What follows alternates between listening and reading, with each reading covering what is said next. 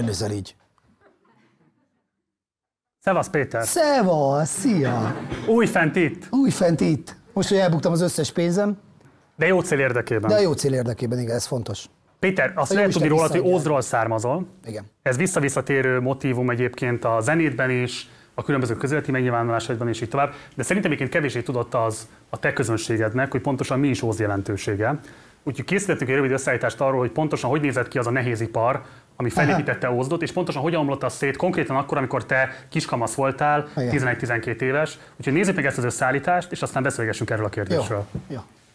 Ózd egyik élő, lüktető jelképe a magyar nehézipar fejlődésének. 115 évvel ezelőtt néhány rozoga műhely jelentette a nehézipar születését ebben a völgykatlanban. Az egykori kezdetleges olvasztóhelyén hatalmas nehézipari üzem áll. Az új típusú kemencét műszerasztalról irányítják és ellenőrzik. Ozdról beszélünk. Erről a sajátos helyzetű magyar városról, amelynek múltját, jelenét, életét immár 125 éve a város szívébe épült vasgyár határozza meg. Ez adja értelmét, ez éltetője és kenyéradója. Most jutottunk el talán ahhoz az időszakhoz, amikor már a város is önállóan létezni kezd, mert eddig nem volt az, hogy van város, hanem csak az volt, hogy van egy kohászat és nincs tovább. A város lakosságának több mint a fele 30 éven alul. Döntő többségük munkás fiatal.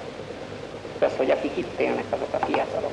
Azok minden olyan adottsággal rendelkeznek, mint akár a budapesti fiatalok, akár a talán még több hitük is van, mint azoknak.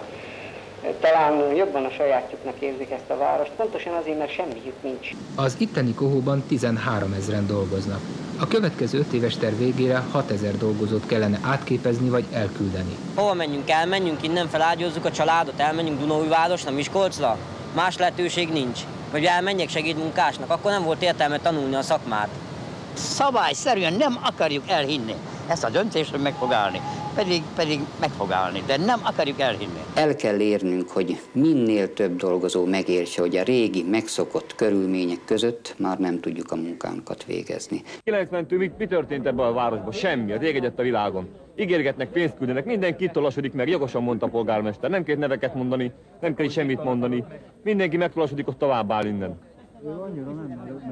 Ez az igazság. Itt mindenki csak röhög rajtunk, az egész ország. Azt mondta, hogy mindenkinek megvan a maga problémája. Megvan a maga problémája mindenkinek, de próbálnak meg segíteni. Ne pénzt hozzanak ide, munkahelyeket hozzanak ide. Nem pénzt kell nem, ide, itt, nem, munkahely. itt nem a Pekó bukott meg, itt elnézést kérünk, itt nem Pekó bukott meg, itt a dolgozói buktak meg. A Pekó úrnak az érdekelségei nyugaton, meg ahol van, az mind megmaradt. Ő nem bukott meg, itt csak a PAM bukott meg. A 350 ember bukott meg. Ez félreértés, ahogy ő mondja, hogy megbukott. Nem. Itt csak mi buktunk meg. Ő nem fog kölcsön menni kérni, soha. Itt csak mi buktunk meg. Mi rajtunk meggazdagodott, mert az összes érdekeltségét, mert egy műhelyjel jött ide, az összes érdekeltségét ebből a pénzből teremtették, amit megtermeltünk mi. Ugye 89-ben szűnik meg a nehézipar Ózdon fokozatosan, és csak néhány adat ahhoz, hogy ezt a drámai átalakulást lehessen szemléltetni. 90-ben már 50%-kal emelkedik a bűnelkövetéseknek a száma, és 93-ra a munkanélküliségi ráta 30%-ra megy föl, ami a 40-szeres annak, ami 89-ben volt, és a legtöbb ember, aki munkanélkülivé válik az a városban, az 35 éven aluli. Te ekkor vagy 11-12 éves. Hogyan jut el hozzád a rendszerváltásnak ez a tragédiája? Hát igazából sehogy. E, igazából a, azok az emberek e, élték ezt meg nagyon, akiknek a szülei konkrétan a gyárban fizikai munkákat végeztek. Tehát a, a, a, az olvasztárok, akik a kohó mellett dolgoztak, a TMK-sok, a karbantartók, a lakatosok, a bádogosok, a vájárok, tehát mindenkik, akik a kohászatban dolgoztak, azok azért megsínlették az egészet. Pont a Pekó volt az, akit itt említett az előbb a Horkai István. Egyébként hozzáteszem, hogy a, a Pekó az Petrenkót jelent.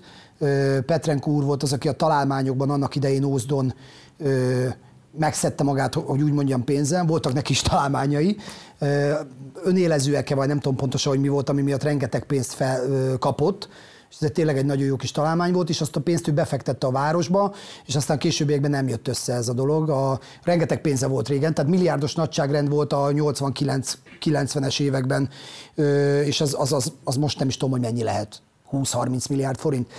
És neki volt két fia, és a, én a Tibit ismerem a mai napig, aki, akik most már teljesen polgári életet élnek. Tehát a Tibi például ő, ő ötvös és itt dolgozik a Váci úton, van egy kis műhelye. Tehát, hogy ez azért elfogyott. Tehát, hogy az Orka István mondja, azért megvédeném ezt a, ezt a családot, tehát nem feltétlenül így volt, hogy ők ne, őket nem érte veszteség.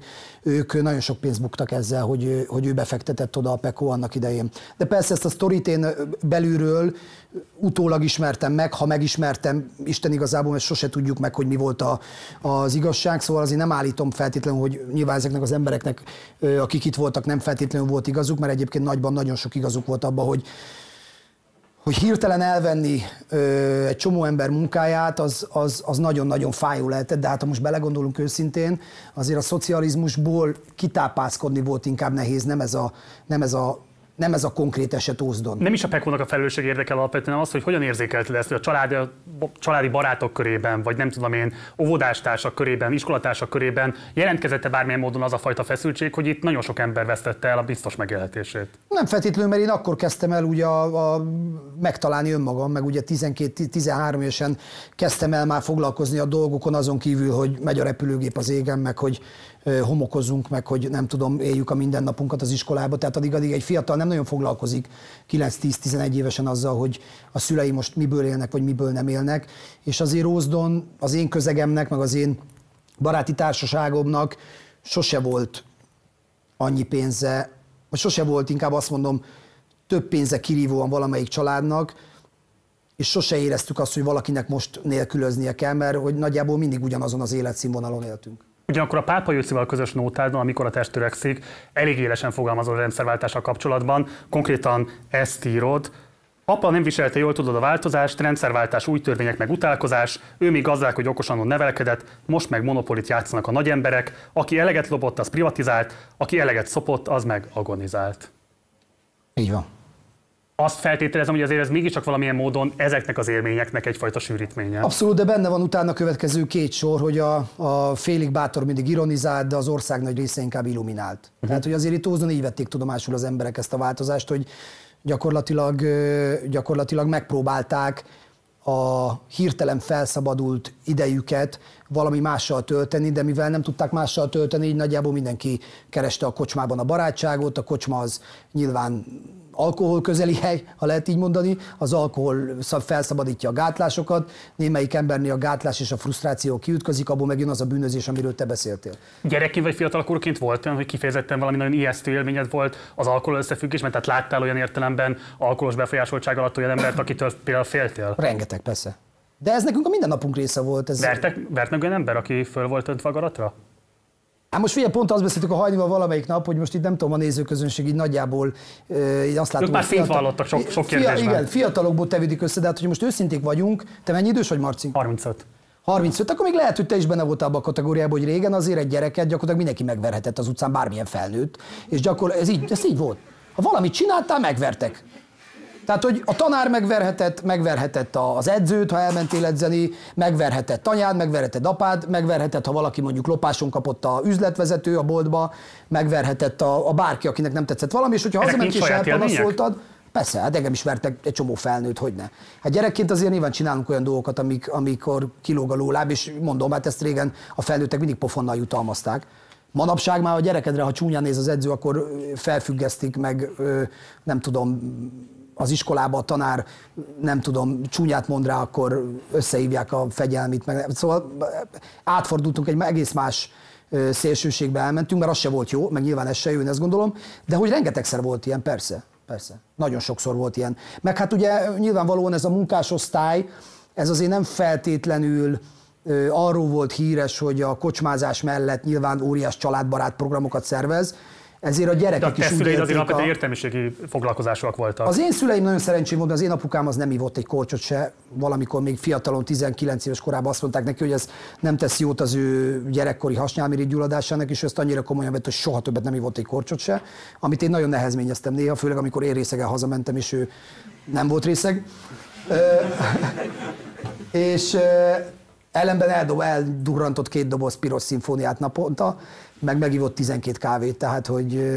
Tehát bepótolta ott a másik Bepótolta a másik oldalt, igen, meg mit tudom én, kolbászszalon, tehát a koleszterin szintje az az egekbe volt, szegényt ez is vitte el, és Anyu ő meg, anyu ő meg, amikor elváltak, ő bérszámfejtő volt anya sokáig, aztán amikor elváltak, akkor anyu egy mérnökhöz ment feleségül, aki a mérnök mellett inkább a, a gyereknevelés lett onnantól kezdve az ő státusza. Tehát, hogy az én szüleim azért valójában normális körülmények között éltünk, bár együtt éltünk azokkal, akiknek, tehát az egy lakótelep volt, tehát annak idején egy panelházba költözni, ahol mi költöztünk Ózdon, az mindenkinek kiváltság volt. Persze be, befizettél 50 fillért, és 230 évig törlesztetett havi egy forinttal, tehát hogy ez mindenkinek adott volt. De bocs, amikor téged megvertek ismeretlenek az utcán, te kaptál védelmet a szüleitől? Nem voltak ott. De később, hogyha elmondtad neki, kezdtek ezzel bármit is? Ami lemegy megkeresni, hát nem, nem tudja, hogy ki volt az, én se tudtam, hogy ki volt. Jó, de hogyha mondjuk a hentes, vagy a boltos, vagy nem tudom, valaki, aki egyébként ismert a család számára. Nem, hát pont meg. ezt mondtam az előbb, hogyha otthon elmutat, hogy azért megvertek, mert mit tudom, én nem tudom, rosszul viselkedtem az edzés, akkor még apád is elvert, hogy miért viselkedtél rosszul az edzésen. Tehát ez ugyanúgy igaz volt a tanárra is, tehát hogy bárki, nem tudom, beírás kaptál, magatartásban, tanár adott egy pofon, mert magatartásban nem voltál kifejezetten erős, hazamentél, megmutattad a beírást, akkor még ő is megvert. Tehát, Jó, hogy, nyilván... pont, mondjuk pont apám nem volt ilyen, tehát pont apám engem soha nem vert meg. Anyámtól kaptam azért egy pár jobbal porgot. Jó, bocs, most ezen nevetünk, de azért ez egy súlyos igazságtalanság élmény egy gyerek számára. Semmi gyereket nem szabad megverni. Az a kérdés alapvetően, hogy ez az igazságtalanság élmény nálad lecsapódott-e bármilyen frusztrációban? Ugye, én azért azt gondolom, hogy egy-két ember, aki mellettem felnőtt, annak nagyon jó tett az, hogy időnként pofon lett verve. Tudod, a, a Mike Tysonnak van az a legszebb mondása, mindenkinek lehet véleménye, amíg jó pofán nem basszák. Ez, ez azt hiszem, hogy Mike Tysonnak az ideológiát magába foglalja, de hogy, meg az életérzését, ami körülvette őt, de hogy egyébként nagyon-nagyon sok olyan csávó ült mellettem az iskolapadokban, az utcán, akikkel együtt jártam dizsizni, szórakozni, akinek nagyon jól jött az, hogy néha a szülői szigor, az túlmutatott azon, hogy akkor egy hétig nem nem tudom, milyen volt internet, Jó, majd vagy nem dobtam föl neked két menekülő útvonalat, és akkor nem akartad használni. Kérdezem tőled, te ütötted meg valaha a fiaidat? Soha. De ez már egy egész más világ. Meg egyébként, hála Jóisten, nem olyan hülyék, mint én. Ja, persze sokszor ütöm meg őket, tehát van eleve egy ilyen verekedés köztünk, tehát hogy így sokszor ütögetem őket, de úgy, hogy én méregből megüssem a gyereket, az nem. De ezt nem ígérem meg a világnak, hogy nem lesz így. Vagy hogy így marad, bocsánat, az elkövetkezendő húsz évben. Hát most, ha én belegondolok abba, a Marcit meg az Olit is, akit mind a kettőjüket annyira szeretek, mint az, jobban, mint a saját életemet, és ha ők elkezdik azt csinálni, amit én fiatalon, hogy akkor járok haza, úgy megyek haza, úgy viselkedem, úgy tűnök el, úgy keverednek bele bizonyos ügyekbe, akkor ott, ott azért néha eltűnik szerintem a, egy szülőnél az, hogy, átfordul valami az agyába, és ott lehet valami balhé. Tehát én nem gondolom azt az ördögtől való dolognak, hogy, hogy elcsattan néha egy-két pofon. Az más, hogyha valaki hülye és üti vágja a családot, nyilván. De én azt gondolom, hogy ez, ez, ez egy másik szélsőség. Oké, okay, kanyarodjunk vissza a szövegeidhez. Tehát te kacérkodsz az ilyen közéletű, politikailag éles megnyilvánulásokkal a művészetedben, viszont alapvetően ez egy atipikus jelenség a magyar könyvzenében. Szerinted miért van az, hogy ennyire szélsőségesen apolitikus a magyar pop? A magyar popnak mindig szerintem a legnagyobb hibája az a magyar popnak, hogy soha nem őszinte. Ez a popzenének az, a sajátossága szerintem, hogy soha nem őszinte. Az én műfajomnak, amit én képviselek, annak pedig kötelező arról beszélnie mindig, hogy, hogy mi a nem jó, mi nem tetszik neki. Tehát egy, én, én például ezért gyűlölöm a mai hip-hopot, a magyar vagy nemzetközit? A nemzetközit. Meg a magyarban is van olyan, amit azért nem szeretek, ami, aki arról beszél, hogy mennyi pénzt költ el, hogy szórja, hogy nem tudom milyen ruhákba jár, hogy megveszem ezt, hogy gazdag lettem, holott az a gazdagság, amit ők az elmúlt pár évben értek el, az, az csak azt hiszik, hogy gazdagság, ahhoz képest gazdagság, hogy egy forintjuk nem volt, ahhoz most havi egy millió forintot keresni tényleg gazdagságnak számít, de valójában az igazi gazdagságtól az nagyon messze van. Tehát én azt gondolom, hogy a mi ö, műfajunk, az, az megköveteli azt a fajta őszintességet, amit más műfaj nem követel meg Magyarországon. Pár rockzene még ilyen talán.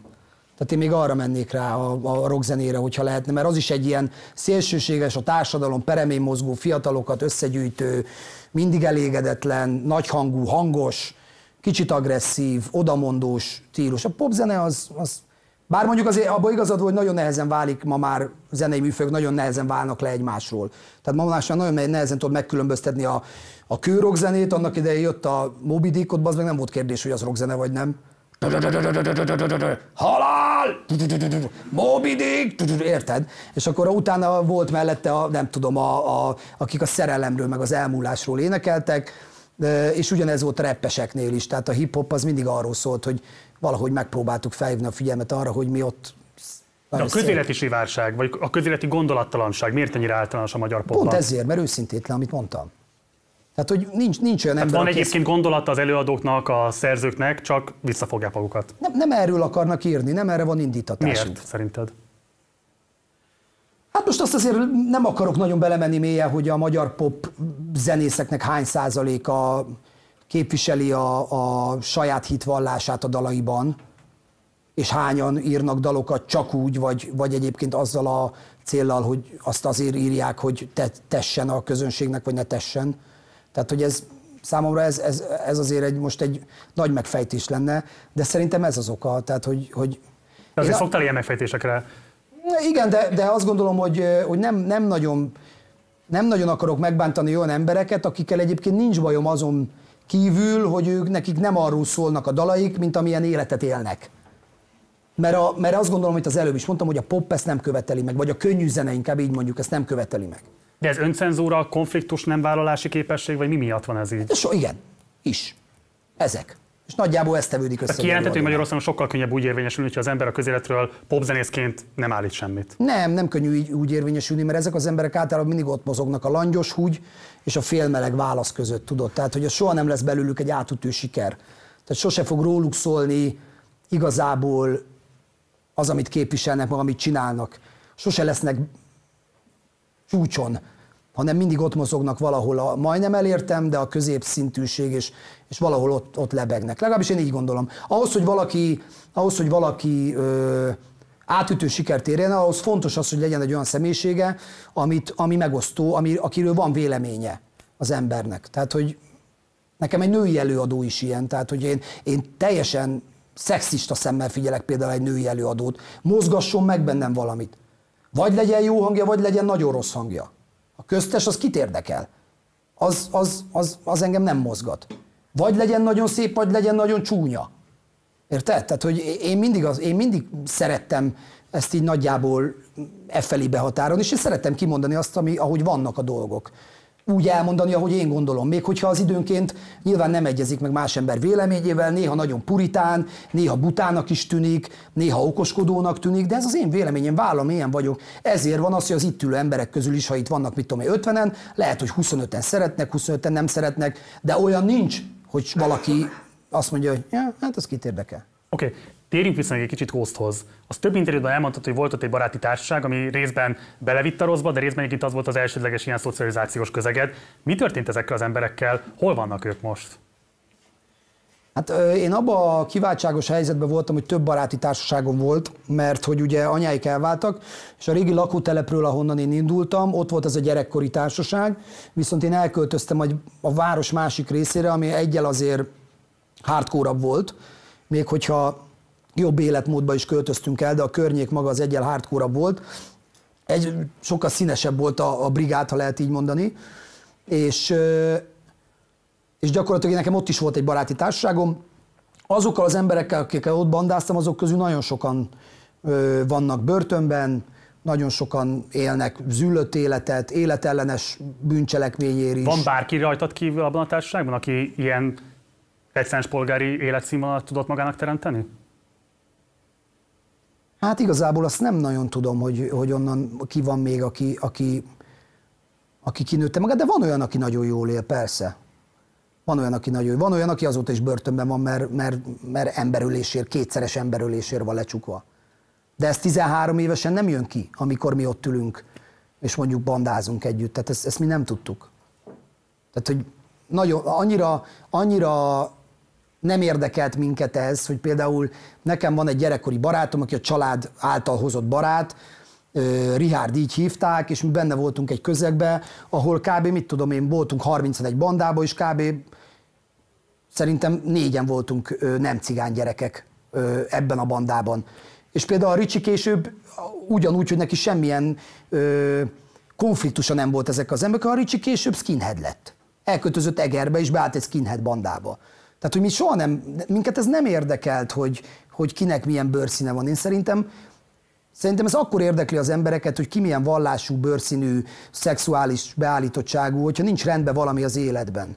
És ugye Ózdon ez nyilvánvalóan a felnőtt korban azért ez, ez sok minden nem volt rendben, mert nem volt munka, nem volt pénz, sok volt az ital, még több a szenvedély, és hát ez lett a vége, hogy ott az emberek itt egymást karmolták szabad idejükben. Ugye az a társadalmi beszakadás, amit a bejátszóban is mutattunk, az jelentkezett ezeknél az embereknél. Tehát hogy ugye lehet tudni, a 90-es években elszabadulnak az ilyen megélhetési problémák, ez aztán erősíti az etnikai feszültségeket is a városban. Találkoztál -e ebben a baráti körben olyan emberrel, aki kifejezetten ezen tendenciák miatt jutott végül egyébként ilyen sorsra?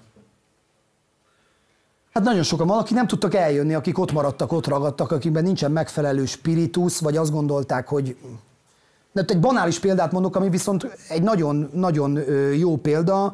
Például van olyan ismerősöm, akiben volt spiritus, el akart jönni, de időnként, 20 éves korában, időközben gyereket csinált az egyik ö, csajának, akivel abszolút nem gondolták komolyan ezt a dolgot, de mégis terjesett a kislány. Aztán ott maradtak, ő dolgozott. Aztán eltelt egy év, ott maradtak, dolgozott, most hova induljanak el Pestre, vagy bárhova a világba egy gyerekkel? Ott maradtak, két év dolgozott, három év dolgozott, hip-hop 36-7 éves lett, olyankor meg már váltani nem olyan egyszerű.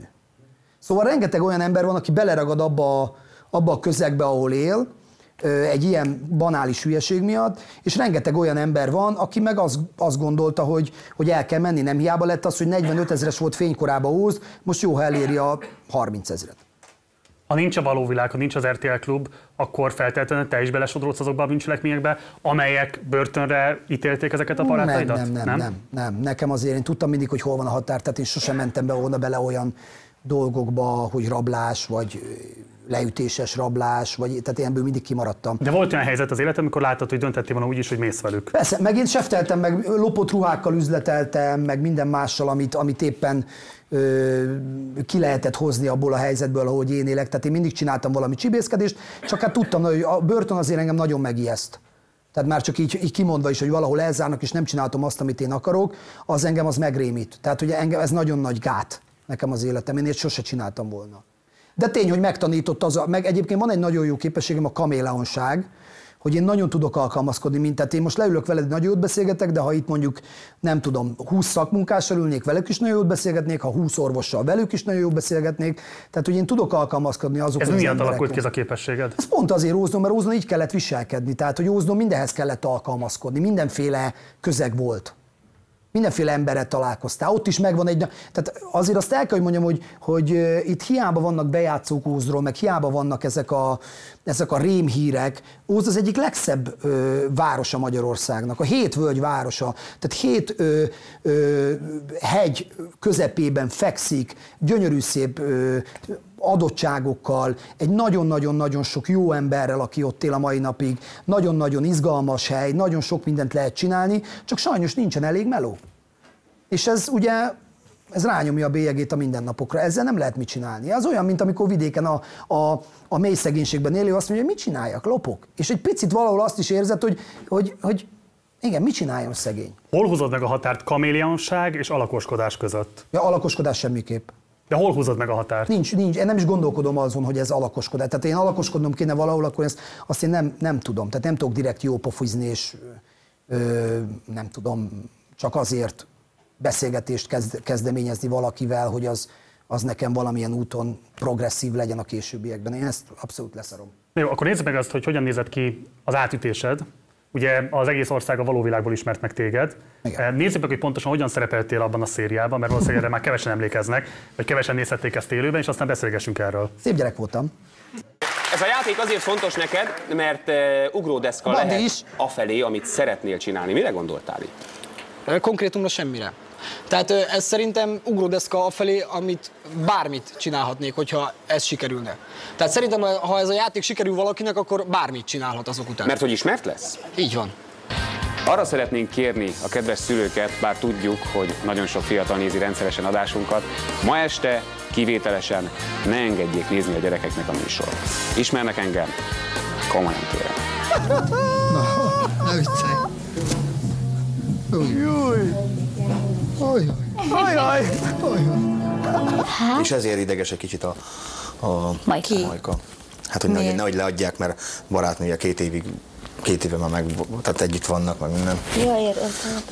Láttad, nem láttad, én örülnék, annak örülnék, ha nem tudnál meg. Tegnap Majka találkozhatott kedvesével. Milyen naív csávó voltam, nem is azt elmondom a kamerába. Szerintem ez volt a való világ eddigi legmeghatóbb jelenete.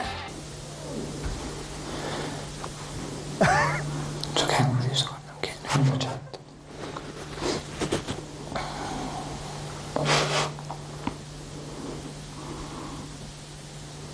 Nagy csend. Te itt sót csináltál, vagy neked tényleg fontos volt ez a lány, és valóban megijedtél attól, hogy el fogod veszteni?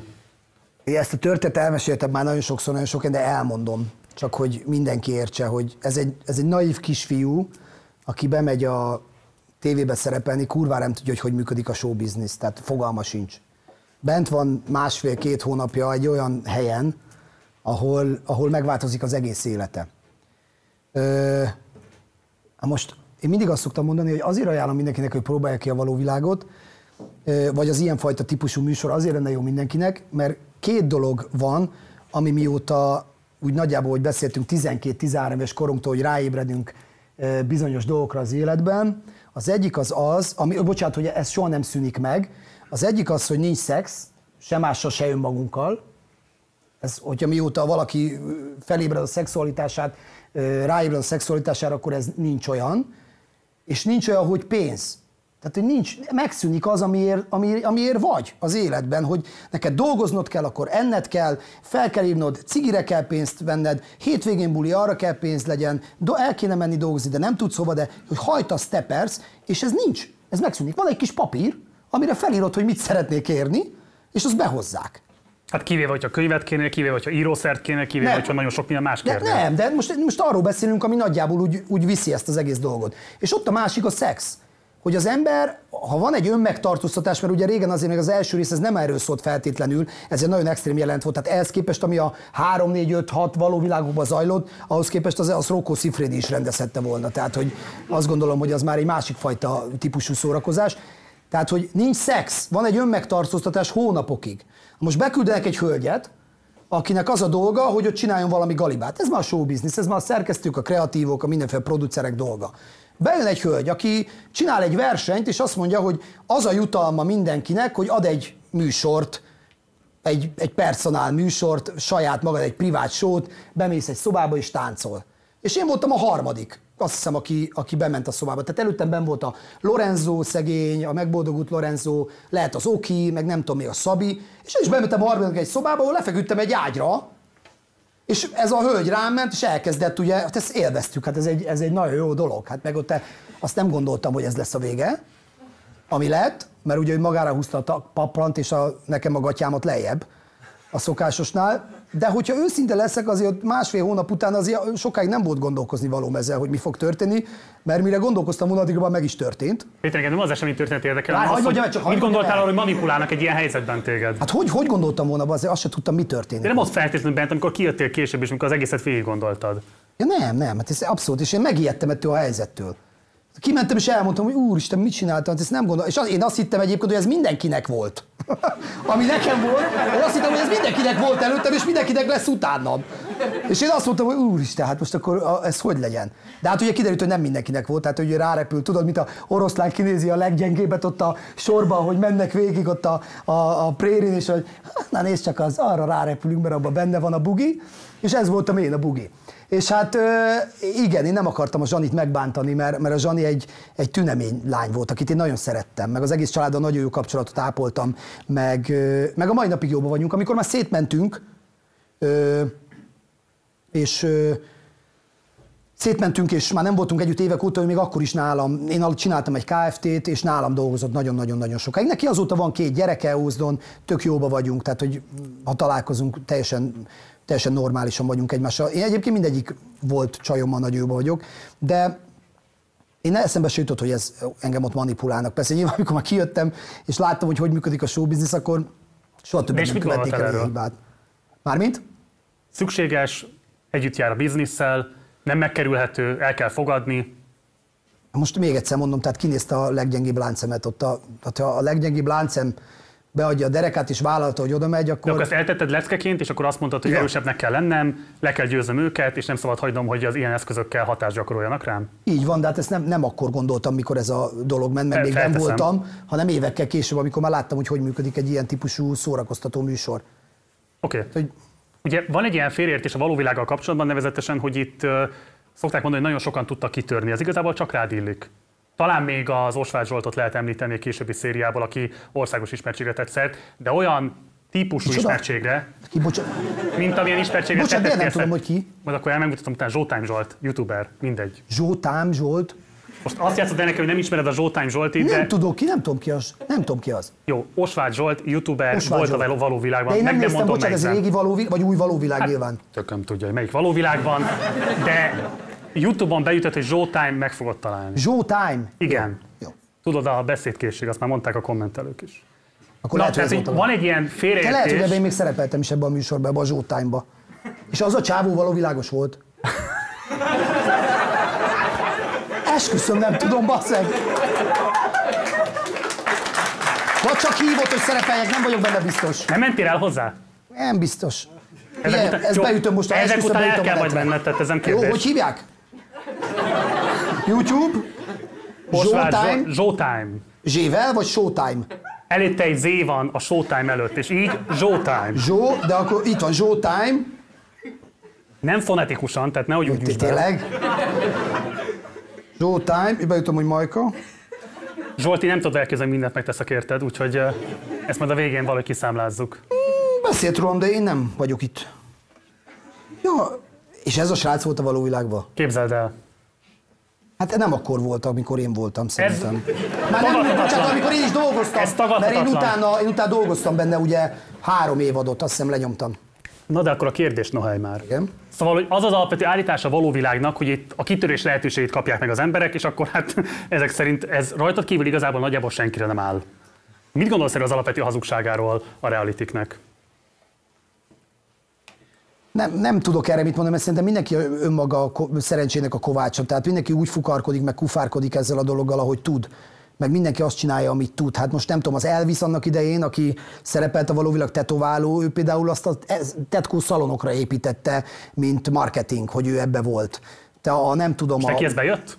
Neki ez ment sokáig, igen. Tehát azért nyilván ott kapott egy országos ismertséget, a nópara kifejezést vagy szlenget behozta a nagy köztudatba. Hát jó, de te leverted ezt a csácsúmicsával. Az minden. Á, mondjuk igen, de az, azt, azt nem én találtam ki. Nem te találtad ki, de te hoztad be. Igen, de Te hogy, de hogy én azt gondolom, hogy ezt mindenki saját magának fordítja a saját életébe. Az, hogy én ezt akartam csinálni, vagy ezt csináltam, az most egy, az most egy dolog. Tehát, hogy az, hogy engem ismernek a legtöbben, vagy én, én vagyok az, akinek mindenki tudja a nevét, ennek sok oka lehet nyilván. A legfőbb oka az, hogy azóta is képernyőn vagyok, meg foglalkoznak velem.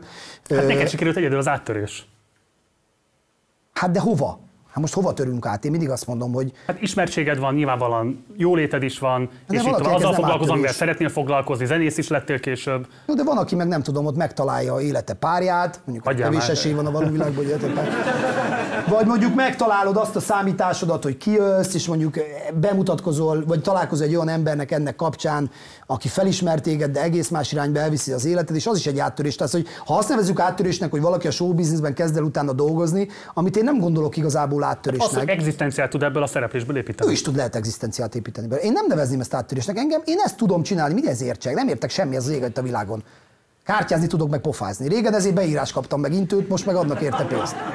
Kaptál intőt egyébként magáért a való világért is, mert amikor az egész valóságshow elindult, akkor igazából a jobboldali sajtó nagyon keményen téged PC-zett ki, és veled azonosította mindazokat a vélt vagy valós bűnöket, amelyeket a kereskedelmi televíziózásnak róttak föl. Konkrétan a Magyar Nemzet így írt akkor rólad, Olimpia és világbajnok sportolók, színészek, szellemi vetélkedők, műsorvezetői, tehetséges vagy kevésbé tehetséges popénekesek és írolvasók mind háttérbe szorultak a Gagyi TV hősei, Majka és társai mögött. Sajnos, aki Majka lemezeit veszi, ezt később írták, nem olvassa Radnóti, Adi, Babics verseit, Vas Albert regényeit, Sütő András drámáit. Egyen meg a szívüket. Mi gondoltál arról, hogy veled akarják elvitatni azt a balhét, amit igazából egyébként a kereskedelmi televíziózással próbálnak, vagy a kereskedelmi televíziózásra próbálnak ráterhelni? Nem, nagyon nehéz erre mit mondani. Tehát, a, Azért próbáld már meg. tehát nem szeretném ezeket az embereket minősíteni, mert ők egy egész más közegben élik az életüket. Tehát ők más gondolnak. Ők, ők Ők azt a fajta intellektuális létet, amiben ők intellektuális létnek nevezik azt az életet, ahol ők élnek, ők azt, azt preferálják. Én egy másik fajta típusú ember vagyok. Én, én másfajta dolgokat preferálok, bár ők nem tudják rólam, hogy én milyen életet élek, csak azt látják, vagy látták annak idején szerintem, amikor kijöttem, és ezt akarták láttatni az emberekkel is, ahogy az RTL is, meg a való világ is ezt akarta mutatni belőlünk, mert ezzel adható valójában, ez a kereskedelmi tévéknek az a lényege, de hogy én, én ezért nem tudok, ez pontosan az a fajta típusú gondolkodás, mint például a Varga Irén jelenleg. Tehát a, pont a múltkor néztük a Varga Irént, és valaki nagyon meg, megbotránkozott rajta, hogy ez micsoda, meg hogy hogy, meg milyen. Ja, Tóth Gabival vitatkoztam ezen. És akkor ja, így meg úgy, és mondtam neki, hogy Gabi, ne borulj ki ezen, mert van olyan része a társadalomnak, aki minket néz pont ugyanolyan hülyének, mint ahogy te nézed most a Varga Irént Jó, de az ez egy másik kategória. Tehát a, miért lenne- de a Varga Irén az nyilvánvalóan egy mentálisan De instabil miért lenne más? Hát és de ugyanezt mondja rólam valaki más. Ember. Ja, összeül, Tehát azért te épelmély ember vagy, akkor így akarom mondani, bocsánat. de, de ő a saját kis közegében... Eddig azt mutattad. A saját kis közegében ő, ő, ő nem feltétlenül nem épelmélyű. Tehát én, ne, én nem mondanám ezt feltétlenül, ő csak Én egyszerű... szerintem az alapján, amit látunk ha a Varga Irénből, nevezünk, ha amit látunk a. Varga Irénből, azért az nagyon megkérdőjelezhető, hogy ő valójában tudatában van annak, hogy pontosan mit Szerintem csinál. tudatában van, csak intellektuálisan egy picit lejjebb van. De én lejjebb vagyok intellektuálisan olyan emberekhez, akik lehet engem néznek Varga Irénnek. Én ezért nem bántom őket. Semmi bajom nincs. Én ezzel jó szórakozok. Tehát én, én ezeket az embereket nem, nem, nagyon, nem nagyon tudom hova tenni, mert ők, ők a, a saját életükből, a saját perspektívájukból próbálnak elítélni vagy megítélni engem, de nekem ezzel nincs bajom, mert én leszarom. Oké, okay, másként teszem fel a kérdést. Az RTL nyilvánvalóan hatalmas profitot realizált ezen a, ezen a szérián. 100 milliós nagyságrend lehet az, amit akkor 2000-es évek elején kerestek ezen. Te ugye azt mondtad, hogy fedezték a fogyasztásotokat, és a könyvedből lehet tudni, hogy nagyjából három hónapra kaptál 100 ezer forintot. Tehát, hogy alapvetően nagyon kevés pénzt kerestél ezzel, plusz ami még ennél is durvább szerintem, hogy az összes ilyen morális számonkérést azt rajtad verték el, miközben az, ami történt a műsorban, az szerkesztői döntés volt, programigazgatói döntés volt, kreatív produceri döntés volt, és ilyen értelemben te lettél az arca ezeknek a döntéseknek. De most ez annyira furcsa, Várj, hogy bocs, erről mit gondolsz? Annyira furcsa, hogy most felhozta egy csomó olyan dolgot, amit bármilyen multira és kapitalista létre fel lehetne építeni. Munk, dolgozóként és beosztóként. A világválságra, a bankok hozzáállására az emberekre, a multik ózdon, a mult- multik ózdi létére, akik most ugye éppen most távoztak egy hosszú idő után, és ezzel szünteg egy csomó több ezer embernek a munkája. Tehát most olyan dolgokról beszélünk, ami miatt én, én nem, mit kellett volna csinálni? Tehát, hogy azt mondja az RTL annak ide a keresett 200 millió forintot, hogy század szétoszt a szereplők közt. Hát ez, vagy egy gyógyszercégre, vagy egy, egy nem tudom, egy részvénytársaságra, vagy olajos cégre. Tehát hát nyilván az olajos cégnél azok az emberek, akik ott dolgoznak a, a tengeren, ezekben a kőolaj finomítókban, vagy miben, kutakon, kutakon, azok annyi pénzt keresnek, hogy mint a felsőbb vezetők. Tehát ez, én azt gondolom, hogy Bocs, ez... nem azt kérdezem, hogy ez a norma-e, hanem azt, Nem, hogy attól, hogy norma nem-e igazságtalan. Tényleg ezt meg kell kérdezni? Hát igazságtalan nyilván. De hát ez van. Hát ilyen a világ.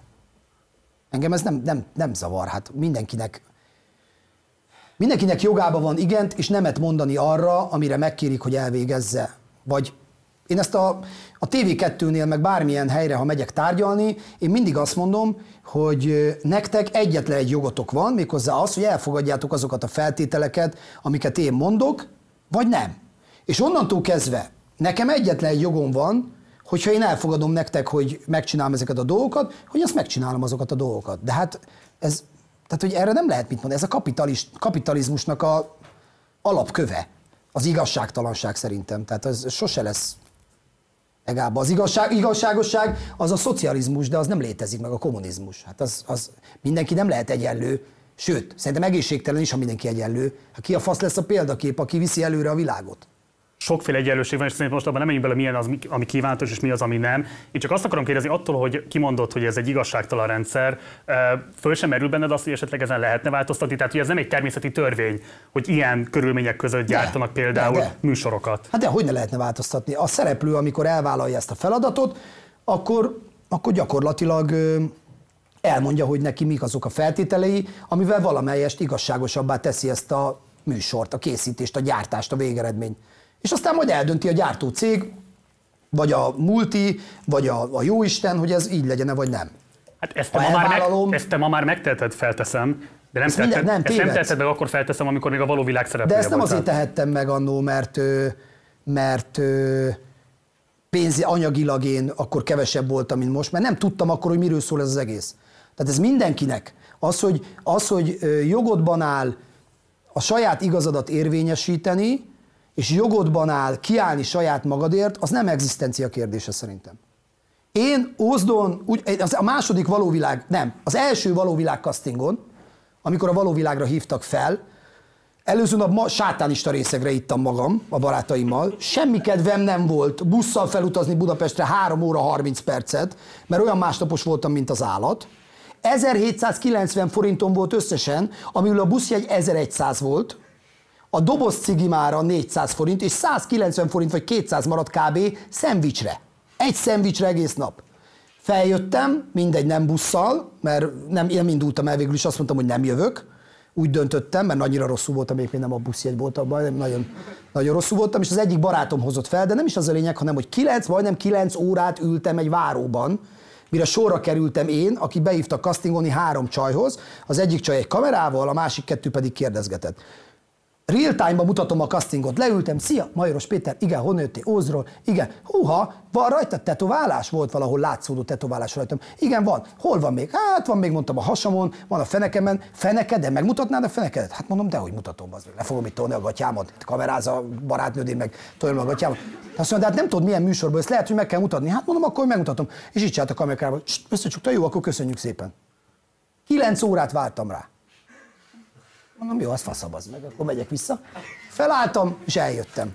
Soha többet nem tudtam, hogy engem visszahívnak-e. Tehát mondhattam volna azt, hogy igen, lehúzom és széthúzom a segjükam, és abba is benézhettek, csak hogy kerüljek be ebbe a műsorba, hiszen annyi pénzem nem volt, hogy gyalog hazamenjek, de hogy nem ezt mondtam, hanem azt mondtam, hogy nem mutatom meg. Szóval ez csak egy kis része ennek a dolognak, de mindenkinek jogában áll eldönteni, hogy, a, hogy vele kapcsolatban ki az igazságtalan, ki hogy viselkedik, és pont. Oké, okay. most, hogy már bizonyos értelemben győztese vagy ennek az érvényesülési versenynek. Hála az Istennek. Mégiscsak Igen. azért azt megkérdezem, hogy amikor viszont ezek a cikkek születtek rólad, akkor nem egy cikk született, napi szinten a bulvár és a különböző napi lapok téged okoltak a minőség romlással, téged okoltak azzal, hogy a rendszerváltás utáni televíziózás az most a békaseggel alatt van, az erkölcsöket lerombolják, a fiatalságot megfertőzik, stb. stb. stb. Felteszem neked már azért akkor is volt ezzel kapcsolatban problémád, és felteszem benned is volt olyan gondolat, hogy nem biztos, hogy te egyedül vagy felelőse annak, ami megy egyébként esténként Nem. Főműsoridőben. Nem, sose érdekelt. Ez a típusú kritika soha nem viselt meg?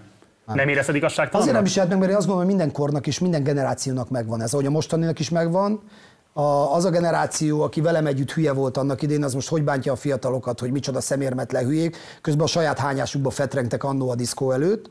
Amikor a beat zene bejött a 60-as években, akkor az volt a hibás, mert akkor azok az emberek, akik előtte komoly zenét hallgattak, azok azt mondták, hogy ez a sátán zenéje és ez a pusztító zene. Majd azok, akik a beat zenét behozták, azok azt mondták a diszkó zenére, hogy ez mindennek az alja, hogy szintetizátorral, hangszerek nélkül milyen zenét lehet csinálni. Majd akik szintetizátorral csináltak zenét, azt mondták a house hogy ennél aljasabb műfaj nincs, ahogy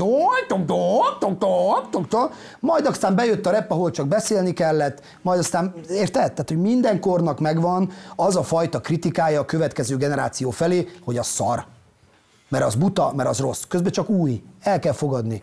Én, okay. ezért, én ezért vagyok nagyon objektív ezekre a gyerekekre, akik, akik igaz, hogy lehet, hogy zeneileg kicsit egyszerűbb dallamokat hoznak létre az interneten, de megvan ennek a bája, és a, és a, és a legfontosabb, a Jós Pisti mondta, aki nagyon sokáig főnökön volt a Magnautonnál, hogy a sikert sosem kell megmagyarázni. Ha valaki sikeres, azt nem kell megmagyarázni. És pont talán ezt vissza is, bár akkor én nem értem ezzel a közmondással, mert nem hallottam, de, de hogy én ezt hátradőltem, és azt mondom, hogy ki a faszt érdek, hogy ezek mit mondnak. Örültem, hogy Pesten vagyok, kerestem havi, mit tudom én, több százezer forintot végre, színpadokon állhattam, hülyeséget nyomtam a tévébe. Kit érdekelt, hogy mit ír rólam a magyar narancs, vagy a magyar nemzet, vagy a nem tudom. Oké. Okay. A műsor után elindult a zenész karriered is. Az első albumoknak a címe az volt, hogy az Ózdi hős. Ugye itt alapvetően ebbe az egész Ózdi identitásból építettél zenei palettát magadnak, és arról megjelent egy olyan kritika, ami a következőt problematizálta veled kapcsolatban. A fülővárosából elszármazott szerencsefia visszatér, hogy előbb egy 1002-es ladával keresztül hajtson a külvároson és a cigánytelepeken, és végül az amerikai maffia filmekből jól ismert éjszakai bárban zúdítsa ránk ostoba árszpoetikáját. Ebből a klipből már süt, hogy Majkát csupán saját imidzsének felépítéséig érdekli a vesztesek posztszocialista világa. Hegyen meg a szívüket. Ezek olyan szépen megfogalmazott Azt mondja- hogy azt el nem lehet mondani. Azt mondja a kritikus, Igen? és akkor most én is bevezetek egy fogalmat, hogy te osztályáruló lennél, uh-huh. nevezetesen, hogy azt a közeget, honnan érkeztél, használod arra, hogy egyébként a közeget meghaladva érvényesülj, de ebből igazából a közeged semmit nem kap vissza. Erről a kritikáról mit gondolsz? Hogy az én közegem semmit nem kap vissza. Ahonnan én jöttem, az a fajta... Most nem azt az a fajta... most nem azt szűkebb, hogy a baráti köröd, mert mondtad, hogy a cégedben például ózdiak dolgoznak és így tovább, de az az egész millió, az az ózdi közeg, aminek ilyen értelemben te a csúcs terméke vagy, Ez- termékesíteni tudtad ezt a létet. De ez Kérdés az, hogy ebből mi megy vissza Ózdra. De hogy ez volt a cél? Tehát pont erről beszéltünk a legelején. Tehát a semmittevésből, a, a nyegleségből, a kilátástalanságból kiszakadva el akartam jönni valahonnan, hogy azt csináljam, amiből jól élek. Ezért kiharagszik. Tehát az osztály az olyan, mintha azt mondaná azt valamelyik amerikai gangster rappernek, aki a gettóban nőtt fel, hogy a picsába képzelt, hogy Los Angelesbe, Beverly Hillsbe veszel egy házat. Hát, hogy érted? Az, hogy te mit teszel meg azért még pluszba, hogy az, az a fajta identitás, amit én ott 21 éven keresztül, 22 éven keresztül magamba szívtam, az mindig itt van bennem. Azt, azt nem feltétlenül, a budai hegyekből megítélve nem feltétlenül lehet tudni. Arról lehet egy vélemény, mint az az alábbi, de azt nem lehet tudni, hogy az, az, az mi és az mennyire vezeti tovább azt az embert, aki én vagyok az egész életén. Tehát, hogy én, erre, erre olyan, tehát tudod, amikor van, te elfelejtetted, hogy honnan jöttél? Az meg ez volt a cél. Érted? A jó értelemben, de tényleg a jó értelemben. Az, hogy honnan jöttem, igen. Az, hogy milyen ember vagyok, az sose. Nem tűröm meg az igazságtalanságot, nem tűröm meg a sunyiságot, kiállok azért, amit én mondok, mindig száz százalékban, sosem hazudok annak, akit, akit tisztelek és becsülök, és megbecsülöm azokat az értékeket, és teszek érte, amik vannak. Ezt hoztam Ózról. Az ózdi lét, az nem egy ózdi lét, az nem, nem, nem ott a buborék alatt képződik egy ózdi levegő, amit mindenkinek magába kell szívnia, hanem egy olyan város, ami megtanítja erre az embert, ezekre a dolgokra. És még mondanék százat, hirtelen nem tudok, de mondanék száz ilyen dolgot, és én ezt képviselem, amíg élek. Másként teszem fel a kérdést, neked magadnak, vagy akár a szűkebb környezetben volt abból konfliktusod, hogy ezt az ózdi nyomort termékesítetted? Nem, mert ezen nem is gondolkoztunk soha, hát ez volt. Hát miről énekeljek be, az nem énekelek másról, hát ott, ott nőttem fel, ott voltam ebbe a munkanélküliségbe, a balhéba, a kilátástalanságban, mi a faszról énekeljek? Mi, miről szóljanak a dalaim? Érted? És utána az orrodra van koppintva, hogy erről írsz, hát miről írjak? Érted? Tehát ez, ez az a hülye, aki azt gondolja, hogy ez máshogy kell, hogy legyen. Nézd meg, akár a világ most változott, és most már a Deák téri repperkedés a menő, és hogy... Az milyen? Hát az olyan, tudod, amikor már zakóval rajtad és pesgővel kocintasz, és arról szól, a, arról szól a repszám, hogy elhagyott a csaj, és nyolc szanakszal kezdem a napot.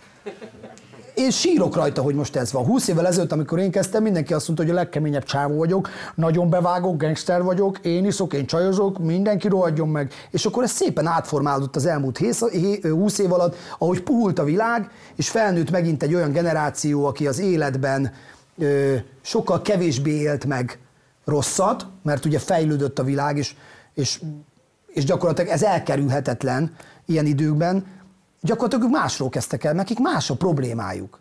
Ha, ha ő kezdene másról beszélni, az lenne a hülyeség. Hát most képzeld, el, a Flor Tomi arról énekelne, hogy nem tudom, hogy ő a gettóból jön. Hát az milyen hülye hangzana.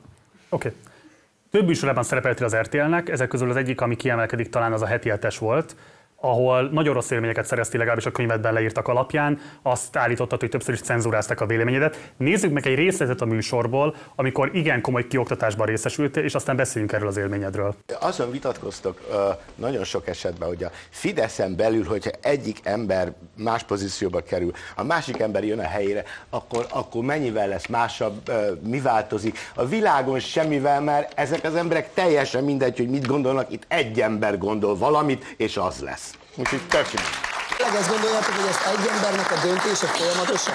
Tehát, hogy az Orbán Viktor, ha kimondva kimondatlan is róla beszélünk, tehát ő az, aki dönt Miért? Nem mindenféle mondtuk, nem gazdasági, mondtad. oktatási, Nem, pénzügyi ez- ez és mindenféle ez az újságban olvasható volt. döntésben. Ő az, aki mindenhez ért, és neki Nem, a véleményét... megy, hogy a főnök kimondja hogy már pedig ez így lesz, elhangzik ez egy értekezleten, amit kormányülésnek hívnak.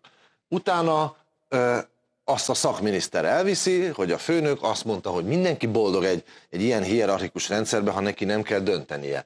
Akkor viszi a hír tovább, hogy a főnök ragaszkodik hozzá, hogy ö, lesz tandíj, de úgy lesz tandíj, hogy azt mondjuk, hogy nem lesz tandíj. Oldjátok meg, leadja. Akkor már az osztályvezetők azt mondják, hogy az az ukáz, hogy van tandíj, de nincs tandíj, és mire eljut államtitkárokhoz, meg eljut az apparátuson lefelé, de mindenki értelmezi, ahogy értelmezi, mert pontosan tudják, hogy ha elkezdenek más csinálni, akkor a főnök majd megint ezen a láncon keresztül oda beavatkozik. De itt nyilván nem a főnök, az egy személyről beszélünk, tehát nekem ez, a, ez az De, egy... Majka, ez egy ilyen Majka, pár. mondom másképp, hogy megértsd. A főnöknek... Lassan mondjad. Nem. Majka, mondom másképp, hogy megértsd. Ez volt az általános attitűd, amit téged ott fogadott? Nem.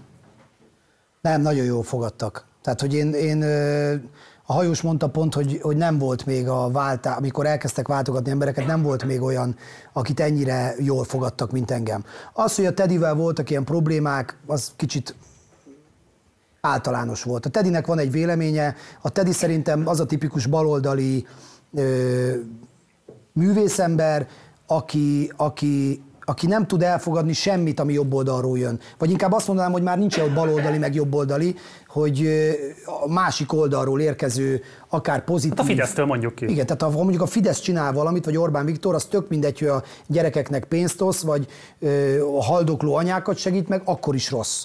Tehát a Tedibe, Tedibe ez volt a, a, az általános attitűd, és engem ez bántott. Tehát azért, nem azért bántott, mert az Orbán Viktorról vagy a Fideszről van szó, hanem azért bántott, mert egyszerűen olyan dolog, tehát érted, mit tudom én, az volt, utolsó ott tett be a poár, amikor, amikor, amikor felolvastak egy hírt, egy tök semleges hírt, és az volt benne, hogy brit tudósok tököm tudja, mit állapítottak meg a csillagok állása alapján, aki 70%-ban fenn van éjfélkor, és megnézi a csillagot, annak a lábúj körme hosszabb lesz az át. Tehát, hogy valami elképesztő baromság, aminek semmi köze a politikához, és én akkor bemondtam, hogy na vajon ebből hogy hozzuk ki, hogy az Orbán Viktor mennyire genyó. És erre a Tedi nagyon berágott, és, és hát később az Ónodi, Ónodi Gyuri már akkor nem akart annyira, hogy menjek. Mert én nem voltam az a bólogató János, aki ott ülni, ezt vállalom. Én azt gondolom, hogy Magyarországon az, hogy valaki jobb meg baloldali, az már rég megszűnt. Üzleti érdekkörök vannak, én ide tartozok, nem az ideológiát képviselik, nem a, a, a, a közeg felemelkedését, vagy az egyén felemelkedését, a hazafiasságot, vagy a, a, azt az életérzést, amit mondjuk a, a, a baloldal nyújt, a multikultit, hanem egyszerűen az, hogy kinek hogy van pénze valahol. És ez szerintem undorító. És, és én ebben nem akarok részt venni úgy, hogy bólogatok oda, ahol nem értek egyet. És akkor visszakanyarodhatunk oda, amiről beszéltünk az előbb, hogy én ezért maradtam ózdi. Én erre mondom mindig, hogy ózdi vagyok. Tehát megtettem volna, hogy oda megyek erre a helyre, és ott az olyan nagy emberek láttára megszeppenve végigülök egy ilyen beszélgetés, mint a Gálvölgyi János vagy a Tedi, mert a Gálvölgyivel nagyon jó kapcsolatom volt, vagy a Tedi, vagy bárki. Egyébként a Hajós Zanics az egyik legjobb barátom, tehát a mai napig. Itt alakult ki a barátság? Nem, később, később. Itt milyen viszonyt ápoltatok egymással? jó, nagyon jót, nagyon jót. De mert dolgoztunk együtt már előtte sokszor, csak később nagyon közel kerültünk egymáshoz egy, egy magánéleti probléma miatt, amit együtt oldottunk meg. De nem is ez a lényeg, hanem az, hogy hogy megtettem volna, hogy ezek, ezek közt az emberek közt megszeppenve így végig bólogatom mindig ezt a három-négy óra felvételt, és én is mindig csak azt mondom el, amit a Fidesz vagy ezek az emberek rosszul csinálnak, és akkor én kialakul rólam nyilván, és én ezért szóltam is egyszer-kétszer, hogy ne csak azt hagyjátok bent adásban, légy szíves, amikor én se értek egyet, mert nyilvánvalóan, ami mismákolás jön a Fidesztől vagy arról az oldalról, az, arra én is bólogattam, de amikor nem, a, ne, tehát az eleve az alap gondolat már mindegy, mi csak ha onnan jön rossz, arra nem bólogattam, és én szerettem volna, ha az is benne marad. Cenzuráztak ebben az adásban, azt állítod? Igen, egy csomó, ne, inkább nem azt mondom, nem, nem cenzúráztak, nem, azt nem vágták be. Hát most egy 5 órás felvétel alatt, nem tudom, most nem volt óra- 5 órás az a felvétel. De, négy, négy órás, négy-öt órás volt, amit ott töltünk szerintem. Biztos, hogy nem. Szerintem de. Igen? Szerintem igen. Mennyi ment ebbe a tévébe, azt se tudom. Egy óra max, 50 perc. Nem, annál több ment szerintem. Biztosan nem. Na jó, mindegy, erről De minden akkor kétszeres a felvételi idő legalább. Szerintem két és fél óránál többet nem forgatta ez a műsor. Jó, de hát ha 50 perc, akkor én most két és fél órán keresztül beszélgetünk, ami 50 perc van bevágva. Hát jó, bocs, Arra azért az, hogyha valaki a heti hetesben Orbán Viktorral szemben méltányossági vagy bármilyen más gesztus gyakorol, az nyilvánvalóan hírértékű dolog. Tehát én nehezen látom, hogy milyen szerkesztői döntés mondhatja azt, hogy ez, ez nem érdekes, ezt vágjuk ki. Milyen szerkesztői döntés mondhatja a régi hetete, heti hetesben, Hát, szerinted? Azon kívül, hogy esetleg politikai elköteleződés. Hát akkor azt meg is válaszoltunk szerintem mindent. A Teddy, Hallottál te valaha a heti hetesben, hogy méltatták a jobb oldalt, valaha is? Csiszárén az első évadban, igen. Nem is folytatta. Á, Nem emiatt szerintem, de én nem emlékszem erre egyébként. Verebes a is, Verebes Istvánnak is voltak egyébként a pályafutását nézzük, vagy a, Verebes a, Istvánt is említsük meg az mindenképp. evolúcióját nézzük a műsornak, ami ma mondjuk a vége felé visszafele ment inkább a majmokhoz. Na. A, nem úgy, csak úgy mondom, hogy felfele, felfele, aztán a nézettség már lefele, lefele. Azért az más, mint hogyha a szellemi színvonalakat mondod a majmokéhoz. ne, hát én is szerepeltem, de tehát önmagamat is, önmagamat is ö, ostorozom. Ö, Hányszor azt- szerepeltél egyébként? 8, 7, 8, azt hiszem. És ö, ha azt nézzük, akkor, akkor gyakorlatilag, gyakorlatilag azért nagyon kevésszer lehet azt mondani, hogy onnan.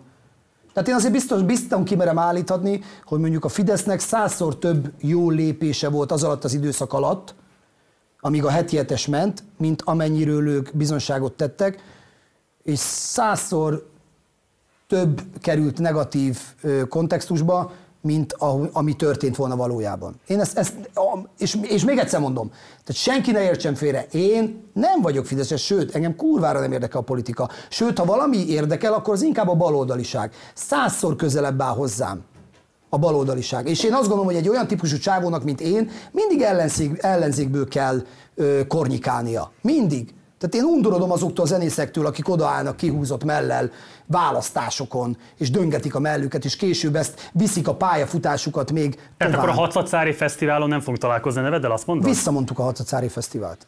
Például. De emiatt? Mert azt gondolod, hogy ez egy kormányzati elköteleződés? Nem feltétlenül emiatt, inkább a szervezés és a megvalósítás nem felelt meg a mi kéréseinknek. De bocs, most azt mondtad, hogy nem szeretnél odaállni, vagy nem szeretnél azt, aki De odaáll. a hatacári az nem erről szól. Most hatacárion nem csak azok mennek, akik, az, az egy már... Az Vastagon ott lesznek a bocsánat, kormányzati inkább, inkább azt mondom, hogy mi amikor, amikor elkezdődött a- az egész hatacári szervezés, akkor mi kértük azt, hogy ez legyen egy transzparens olyan dolog, ami átlátható, és ne csak az legyen, hogy például azok az önkormányzatok, azok a települések kapnak ebből, vagy élvezik az előnyét, és azt láttuk később, hogy ez nem így van, sőt a szervezés sem olyan volt, mint szerettük volna, és mondtuk, hogy akkor mi ezt nem szeretnénk kérni.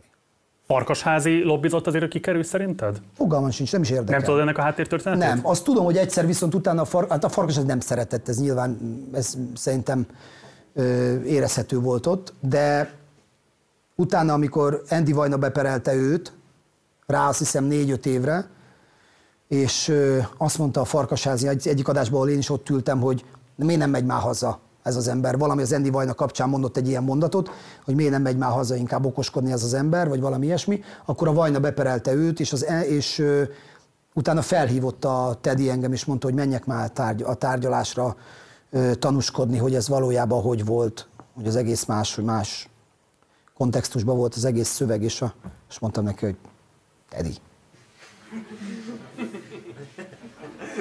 Elbukta? Nem tudom. Nem is érdekel. Szerintem el.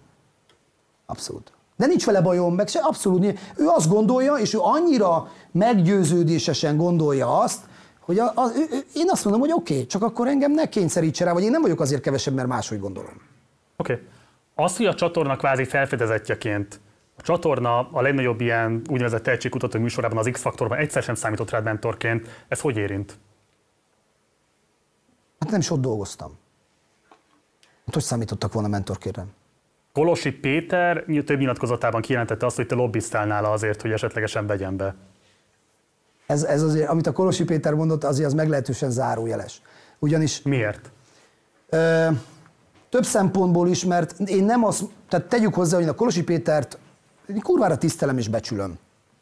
Ö, azért, amit ott képvisel az RTL-nél, inkább amit csinált, ahogy végigvitte ezt az elmúlt 20 év, vagy már tudja tökön mióta a programigazgató Kolosi. És én sose voltam vele olyan nagyon jóba, sőt inkább, inkább kellemetlenbe voltam, még el nem jöttem először az RTL-től. Aztán utána, amikor eljöttem, mert ők nem láttak bennem lehetőséget, ők akkor inkább a Balást kezdték el, ugye együtt kezdtük nagyjából a pályafutásunkat, és ő a Balást kezdték el nyomni, engem áttettek a kurra. Hát bocs, nem az, igaz is egyébként, hogy a készátverést azt elvileg veled indították volna el. Nem, nem. Forgattatok is elvileg két epizódot, és aztán így vett át a Balázs? Nem, készát, nem a készátverés. A készátverésben nem, nem velem indították el, azt a izével indították el a Jáksóval. Jáksóval, de amikor a Jáksó kiszállt, Ami Jáksó kiszállt, akkor nekem megkértek, igen, a Rubin Kristóf megkért, hogy forgattatok két epizódot, vagy többet is akár. Igen, de akkor ők azt szerették, a két epizódban azt szerették volna kérni tőlem, hogy én legyek szereplője ennek a műsornak, csináljunk meg egy ilyen átveréseket együtt, és aztán ők nagyon szeretnék, hogy én legyek. Ami szerintem egyébként, tehát az én karakterembe nagyon illeszkedett volna. Aztán nem, mert a Balázs lett, de én sosem nehezteltem rájuk, hát az a közeg, aki ott van.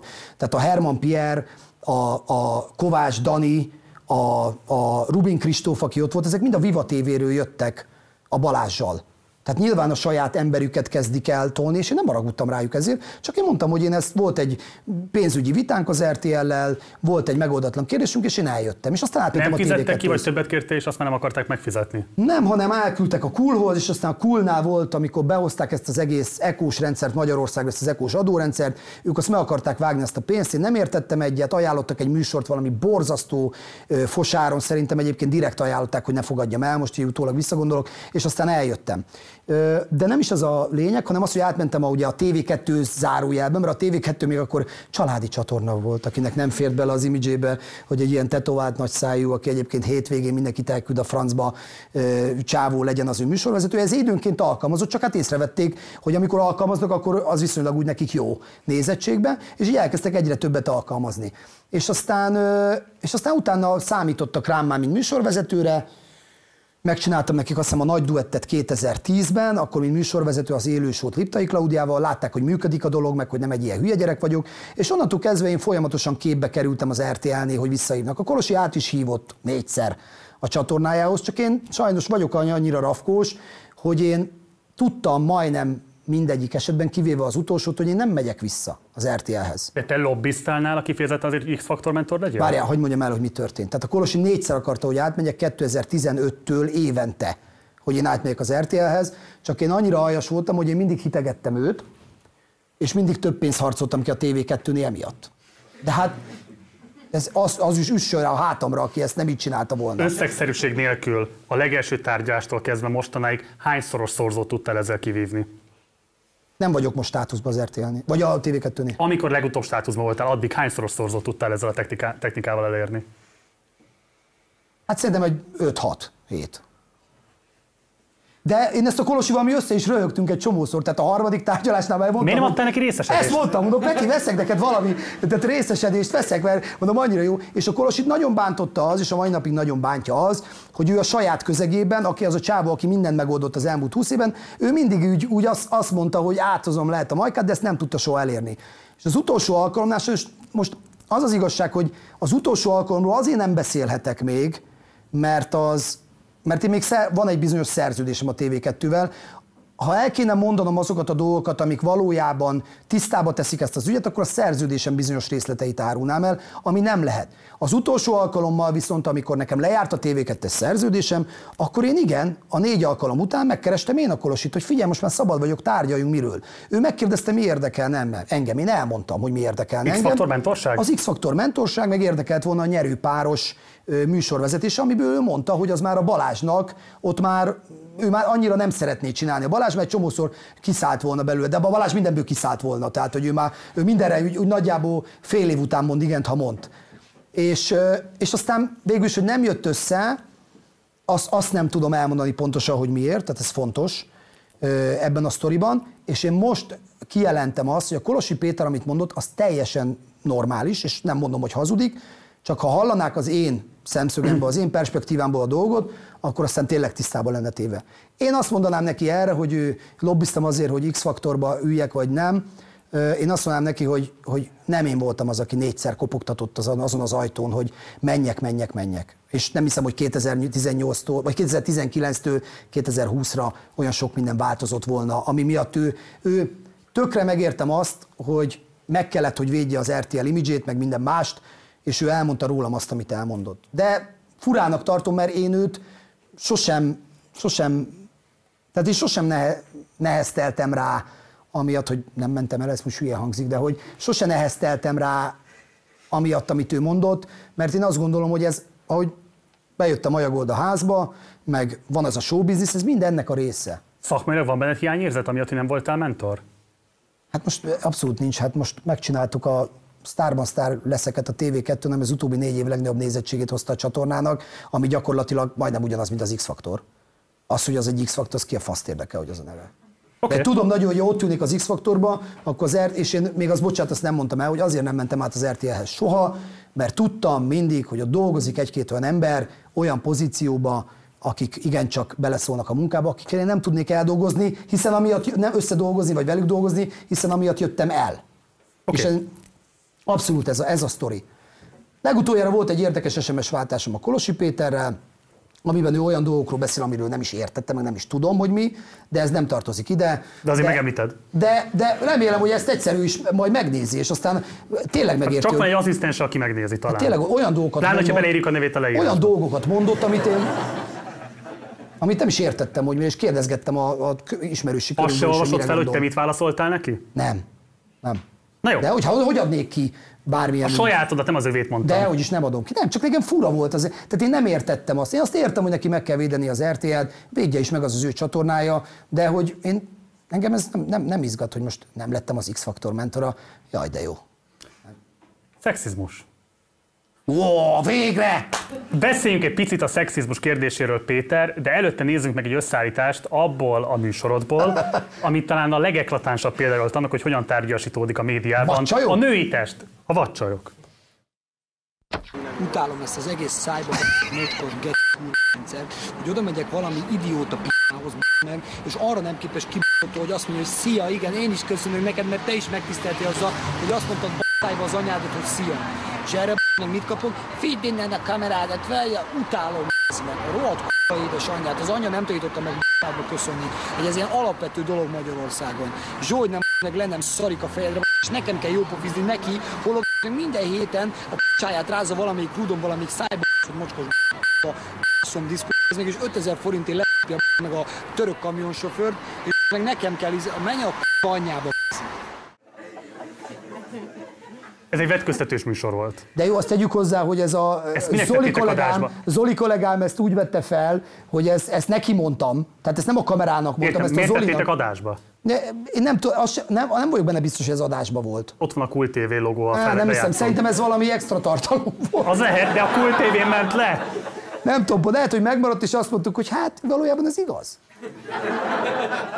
Vállalom ezt a véleményem, kurva idegesítő volt. Hogy nem voltak hajlandóak fölhúzni a melltartójukat a csajok. Dehogy is, tényleg azt gondoljuk, megint a showbizniszről beszélünk. Ez egy minden nap este 10-től 10 óra 10 percig futó műsor volt, ahol lányokat kérünk meg, hogy mutassák meg a cicéjüket.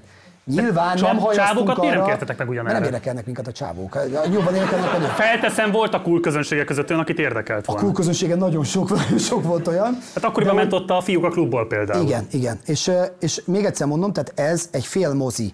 Én így hiszem ezt a műsort, hogy is voltak lányok, akiknek fizettünk azért, mert ugye nem várhatsz arra, hogy találsz lányokat, akik felhúzzák a műsort. Nem lehet, hogy eltelik két hét úgy az adásban, hogy mindenki azt mondja, hogy nem, nem, nem, nem. És este ott várja a hülye az meg a tévé előtt, ó, nem, majd megnézem a ciciket. Nem.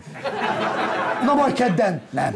Na, szóval ez nem lehet, ez be mindig be volt építve, felvettünk általában, ö, felvettünk általában, mit tudom én, 15 olyan lányt, akik kaptak ezért pénzt, hogy megmutatták a cicijüket, ezek táncos lányok voltak, olyan lányok, akiknek egyébként a erotika valamilyen szinten be volt csempészve az életükbe, vagy akiket ez nem zavart, hogy ilyen van, és azt szépen elosztottuk hétfőtől péntekig, és utána ez a, ez a ominózus eset, ez akkor esett meg, amikor elmentünk nemezni, mi úgy hívtuk, elmentünk nemezni az ilyen terekre, mint a Blahára, vagy a Deákra, vagy mit tudom én, a 11-be, és azt vettük fel, mert ugye a adásból rengeteg olyan kell, hogy nem, nem, menj a picsába, nem, nem, nem. És elmentünk nemezni, és ezt csináltuk, nemeztünk, mit tudom én, két napig. Néha belefutottunk ott is egy-két jobb, hogy igen, jó, de jó, akkor, akkor tessék fáradni.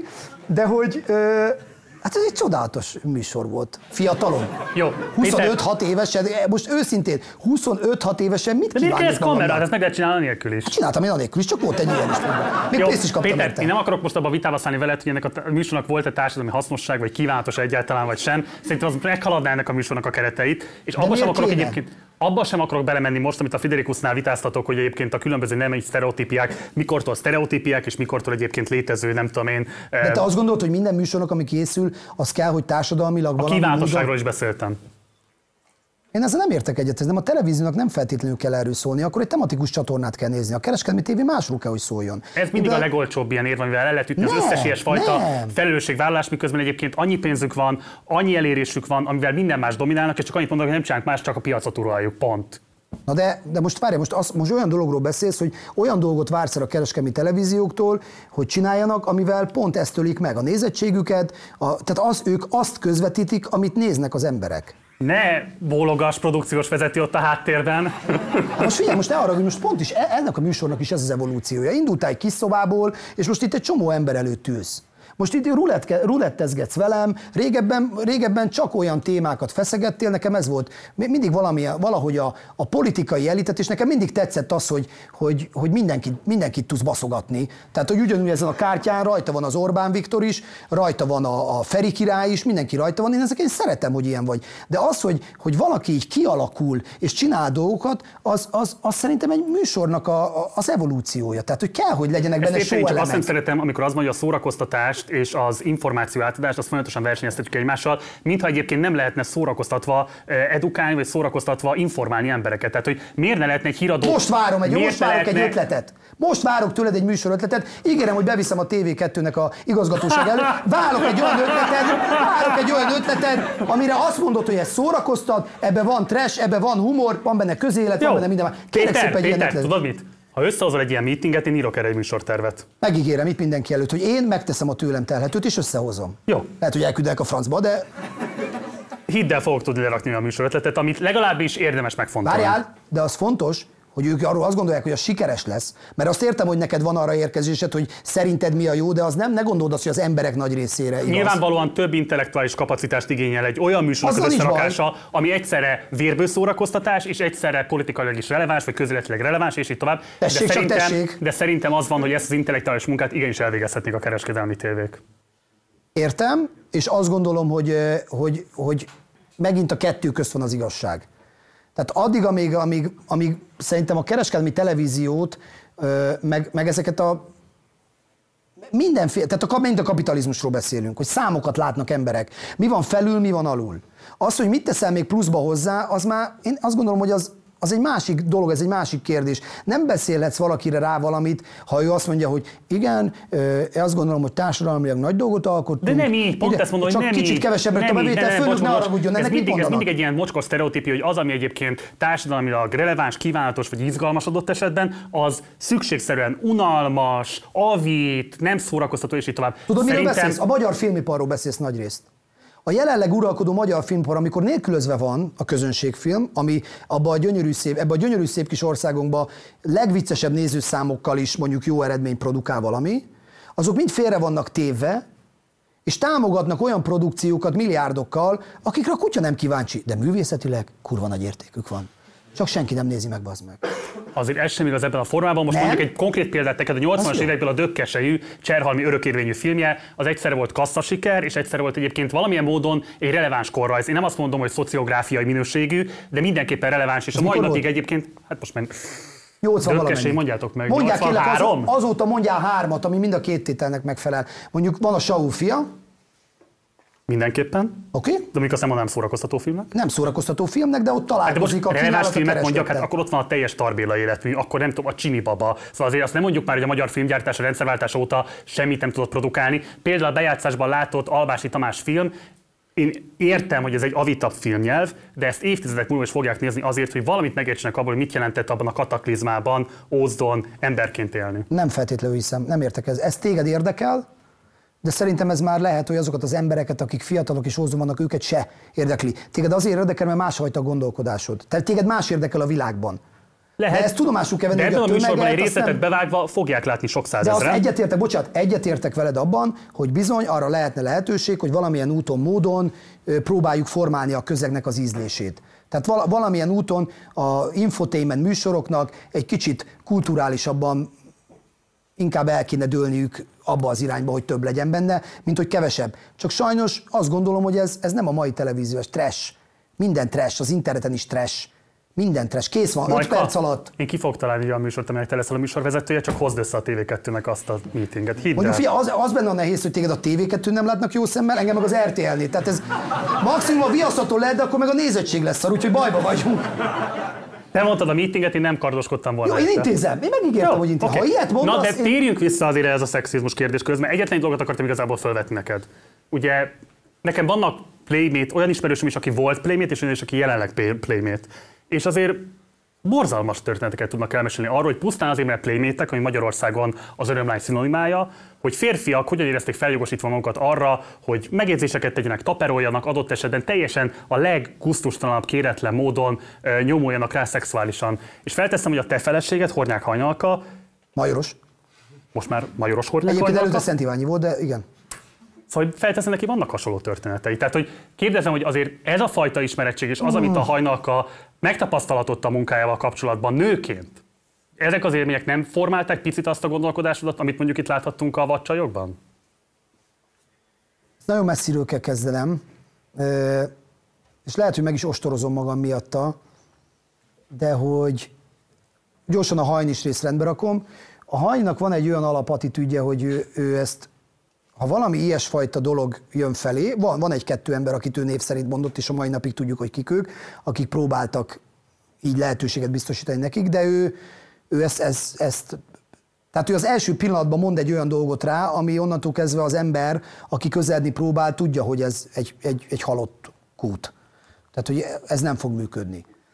Én nem csodálkoznék ezen, hogy azokat a lányokat időnként tárgyasították, vagy bármit csináltak velük, akik messzelenül ö, adják elő magukat, és az a produkciójuk, mert hogy ez nem csak rájuk igaz, hanem a színésznőkre is, akik viszont egy művészi értéket képviselnek. Ha megnézed az elmúlt 20 év historiát, amik most kibuknak csontvázak a szekrényből, akkor ez ugyan, külföldön, Hollywoodban vagy Magyarországon ugyanúgy igaz.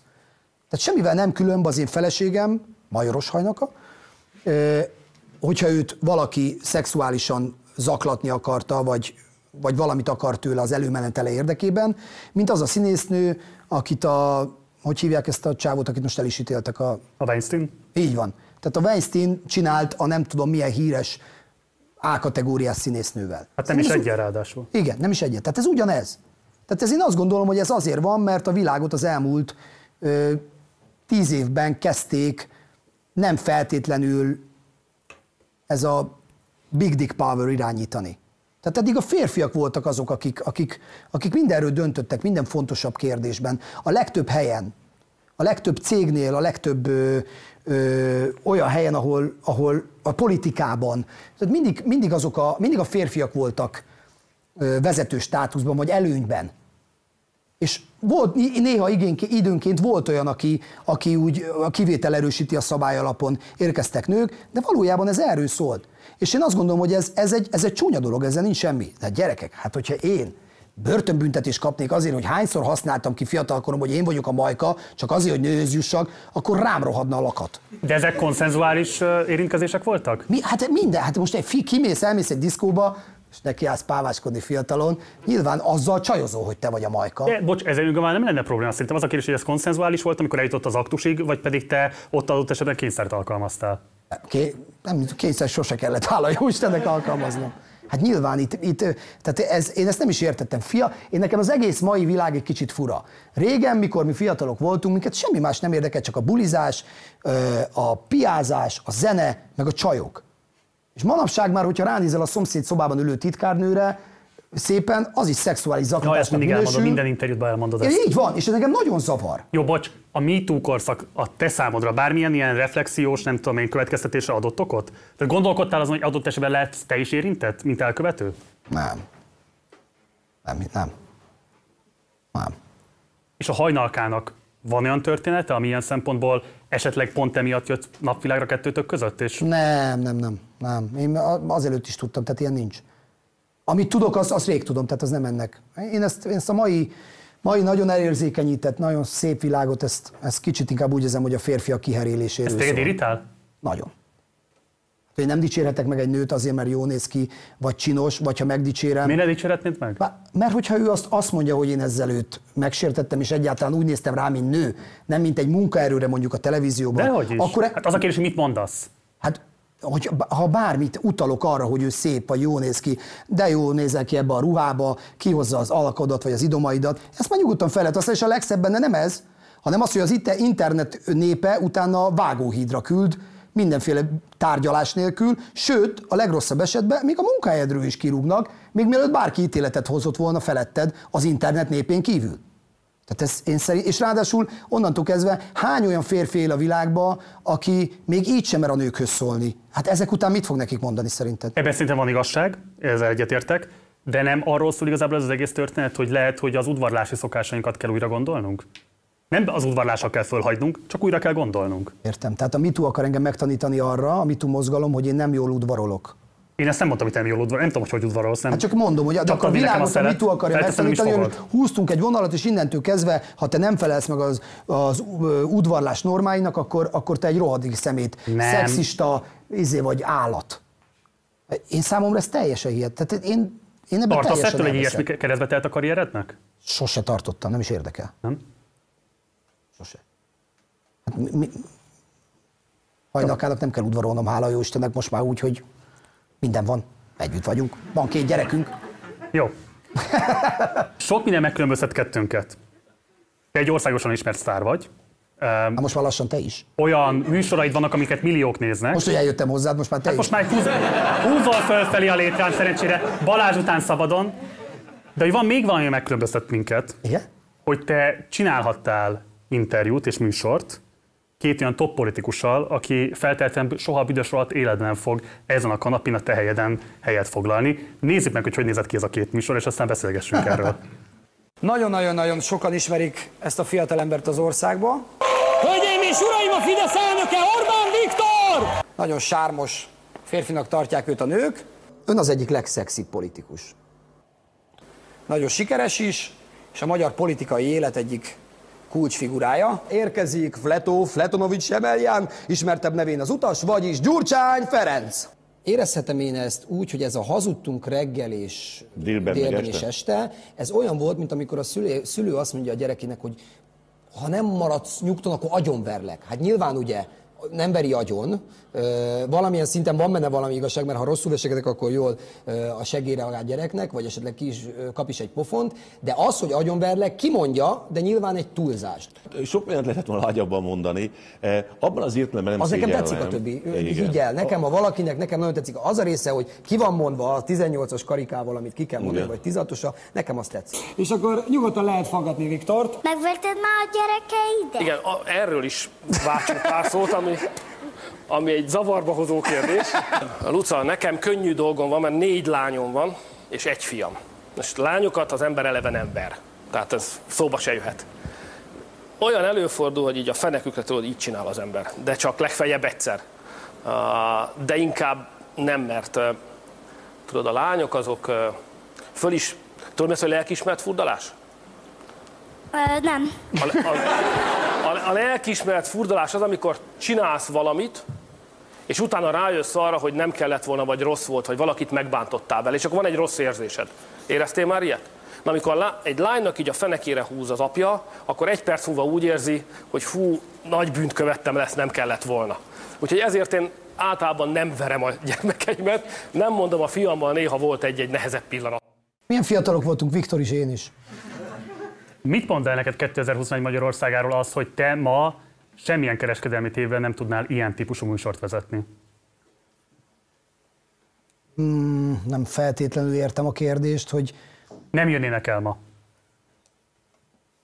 Itt, itt Viktor még ellenzékből politizált, amikor ez a műsor volt, Igen. tehát neki azért nyilván nagyon jót tett az, hogyha egy ilyen közegbe eljött. Volt a Herényi Károly is, de ő letiltatta az adást. De miért is van, mit, mit tévesztett össze? Hát két dolog volt. Az egyik gyerek megkérdezte tőle, hogy mekkora a farka. Ezt konkrétan megkérdezte? És esküszöm, várj, az, várj, élő, mind- esküszöm az egyélő Istenre, hogy nem voltak trenírozva a gyerekek, hogy mit kérdezenek.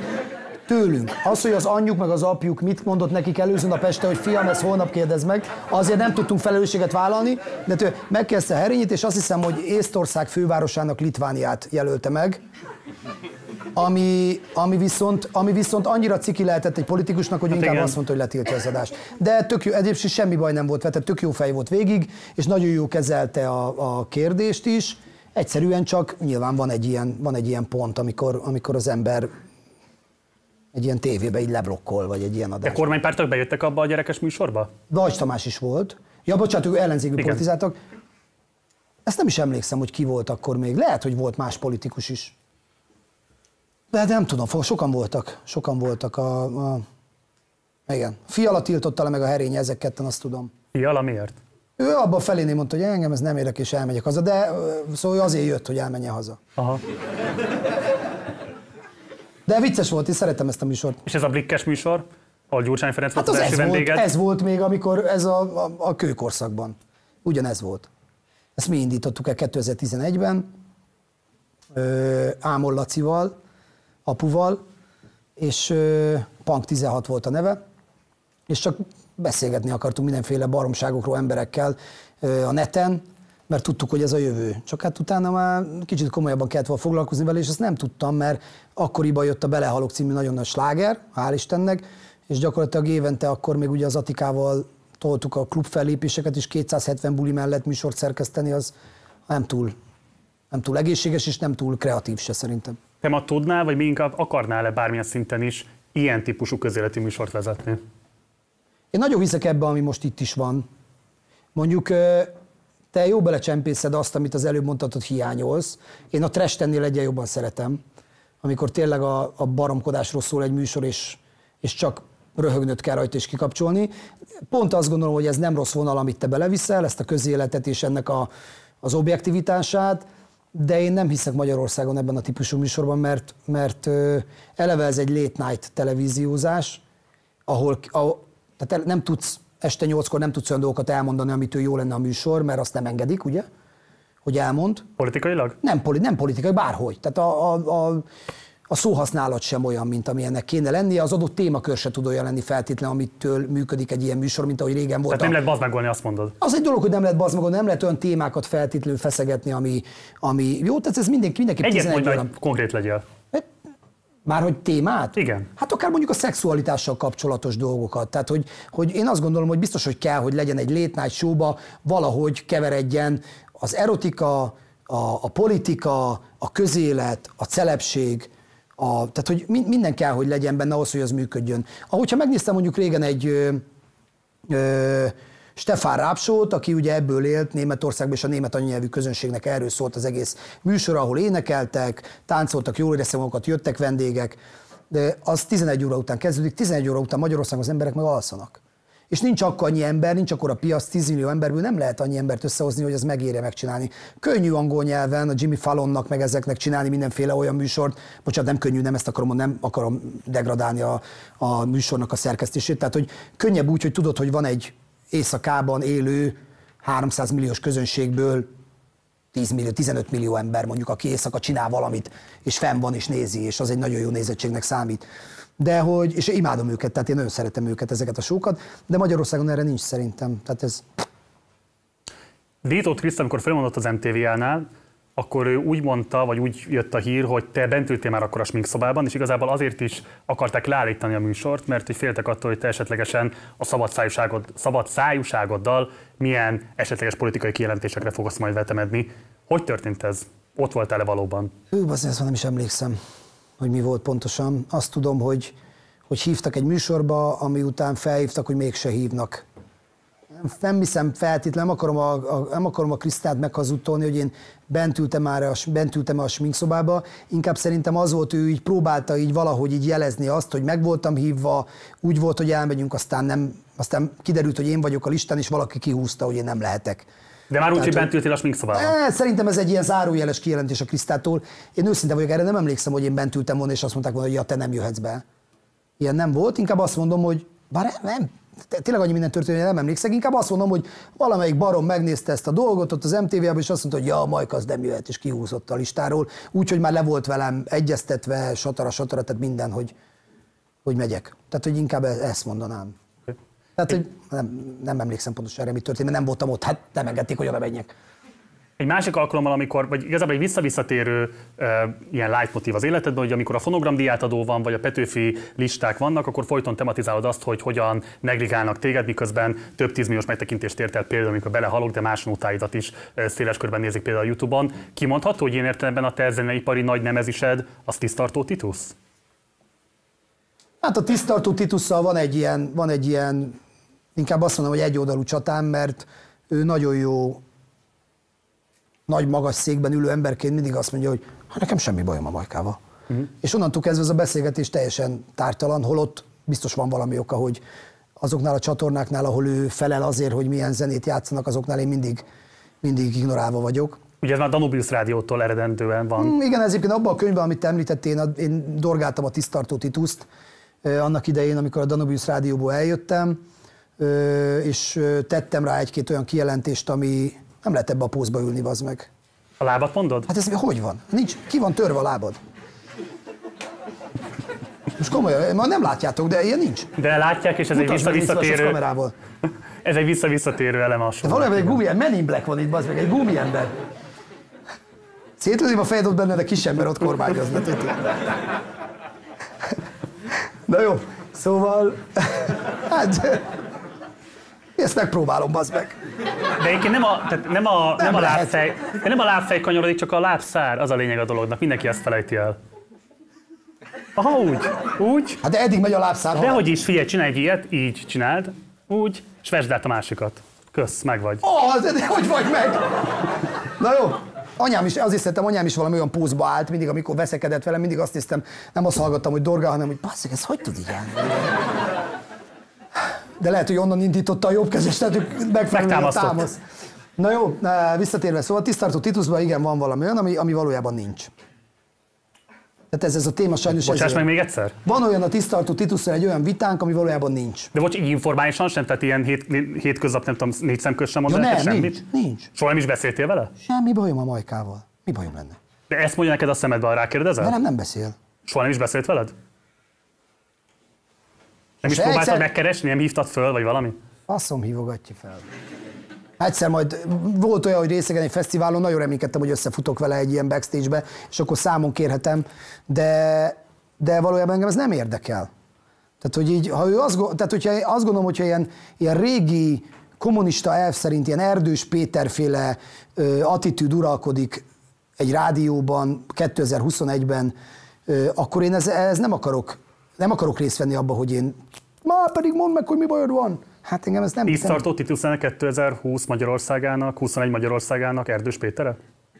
nem, nem, bocsánat, ezt rosszul mondom. Tehát mo- most már ő nem is tudom, valahova ment, de megint felfele bukott. De amikor volt, akkor ő volt az? Hát ő megmondhatta, ő mondta meg, hogy mi mehet, mi nem mehet. Ez volt a Danubiusban, és annak ide a Buzasanyi volt ilyen a Danubiusban. Pop Cézár. Az. Ennek a bevitte egy nagyon jó menő zenekar a, a, az új dalát, és azt mondta, szerintem ez a Danubius rádió hangszínnek egy másik hangszín, a, a, a lábcínnek egy másik lábcín jobb lenne. Szóval ott állt a zenész, és mondta, hogy ez mi? Hogy megmondja nekem a rádió programigazgatója, hogy én mit, mit használjak. Tehát ez mennyire a, De ez a tisztartó művészi volt, a szabadságot korlátozása. Ez a Ez, tisztart... ez, egy, ez egy inkább, inkább, most igen, inkább a régebbi dolog. Tehát a most mondom, igen, tehát most nem ak- tehát ezek mind ilyen, tudod, ilyen kifelé nem adott sztorig, befelé jöttek. Nekem volt problémám, nem is egy, a Buzasanyival is. Én mindig úgy kezdtem az összes rádiós karrierem, a Danubiusnál kétszer voltam, hogy, hogy engem mindig megbüntetett, tehát én hónap végén mindig le kellett adjak egy mínuszos számlát több százezer forintról, mert, mert olyanokat tettem és csináltam. Eleve De még mesélj már, bocs. Tehát például volt, ez, tehát ez nagyon vicces sztori, legalábbis nekem, aki úgy, tudod, azt fekete-fekete, a fehér-fehér, aki nem nagyon akar elgondolkozni, hogy ez miért fekete, miért fehér, hanem az egyszerű dolgokat szereti. És volt a Danubius rádióban egy tracklist, ez volt a Hold 1 kategória. Ahonnan mentek azok a zenék, amiket fossá lehet gyűrni bármilyen rádióba, tudod, a izé, Madonna, Time Goes By, mindig hallod, bármikor bekapcsolod a rádiót. És van egy ilyen szűkített százas lista mondjuk. Igen. Hold kettő kategória, ami időnként beteszik, mert jó dal. Hetente lemegy kétszer, háromszor, négyszer talán, napi egyszer, két naponta egyszer. És volt a Hold három kategória, kategória, ami létre volt hozva azért, hogy onnan nem szabad játszani semmit. De ott volt bazd meg, hogy mi. Hát mondom, kérdez, első napon mondtam, az minek van itt akkor? Tehát, ha azt be tudom most rakni így egy gomnyomással, akkor az miért van itt? Hát ha nem lehet betenni, akkor miért nincs, hogy nincs itt, és akkor nem tudom betenni. És képzeld el, hogy a Holt 3 volt az összes jó szám, ami valaha született. Az összes jó szám. És amikor bementem este ugye csinálni ezt a Danubius Light-ot, akkor mindig az volt, hogy fogtam, és kidobáltam, amit a akkori Csiga elnevezésű ö, zenei igazgató, vagy nem tudom, zenei szerkesztő csinált, az alatt a négy óra alatt kidobtam, mit tudom, az 50 et és a Holt 3-ból behúzogattam dalokat. És akkor mindig úgy kezdődött a hét, mi, hogy... mi, de milyen előadók, vagy milyen számok voltak ott? Tehát mit, mit tudom én, például én nagyon szebb a Christina Aguilera a Hold, hold, Can't Hold Us Down, azt hiszem az a szám címe. És Can't ezt Hold nem lehetett játszani? És nem lehet Hold Ez full 3 mainstream dal. Hát oké, de ez ben van a Hold 3 nem érted, hogy nem lehet? Nem tudom, izé... Azt hittem, Nick-évet, vagy Level ilyesmit. 42, Level 42, ö, valamelyik, nem tudom, melyik nótája. És mondom, ne, hát ez nem, nem mint tudom, Earth, Wind and Fire, vagy Cool and the Gang, vagy nem tudom. És akkor mindig mentem be hétfő, és akkor a buza hivatott, és mondta, hogy jó, akkor 100 ezer mínusz a számlát, azt le kell húzni, add le majd a izébe büntetés. Jó, mondom, Sanyi, jó. És akkor így kezdtem a hetet. És akkor mindig hétvégén, és mit tudom, a fizetésem 50%-át mindig arra vertem el, hogy mínuszos számlákat osztogattam a Danubius Rádió. És aztán a, úgy rúgtak ki, hogy hoztak egy ír csávót, aki elkezdett egy értekezleten, elmondta, hogy mi lesz, és akkor mondta, hogy, hogy megváltozik az... Ja, hát az a legviccesebb sztori volt. Behívtak minket, volt, alakult egy csoport, tessék elképzelni, négy-öt fős kreatív csoport alakult, hogy a Danubius Rádiónak megváltoztassák az egész imidzsét. Danubius Rádió a 80-as és 90-es évek és napjaink legjobb zenéi. Ezt töröl, dilit. Újra kell gondolni, mert a sláger kipicsázta őket minden nap, ment, mint az ág... Nem sláger, mi volt régen? De, az volt. Sláger volt, csak Az most volt, meg is igen, sláger igen. lett? Igaz, sláger, ahol a izék voltak, a bocskorék Igen, voltak. igen, igen. Kipicsázta őket minden nap, és az sokkal jobb volt. Sa, ra, ra, jó, oké. Négy hónapig dolgoztak ezek az új imidzsem, négy, mondom, négy hónapig. Behívtak minket egy, hát egy kb. ekkora szobába, egy olyan 90 embert, beültünk, hogy akkor megmutatják az új imidzset, mindent, izékkel, szlogenekkel, betétekkel, izével. Jákson feküdt mellettem a földön, mert nem fértünk el, így feküdtünk egymással mellett a földön. És akkor bejöttek, és akkor a tisztartó Titus is ott volt, megnyomták a gombot, akkor a régi Danubius Rádió, a 80-as, 90-es és napjaink legjobb zenéi. És akkor jöjjön az új, négy hónap meló, mondom, gomnyomás, Danubius Rádió, a 80-as, 90-es évek és napjaink legjobb dalai. Tudod, hogy Jáksó így mondja nekem a földön fekve, rossz gombot nyomtak meg, bazen, újra, újra játszották a izét. És akkor tudod, így ültünk, hogy mi a fasz?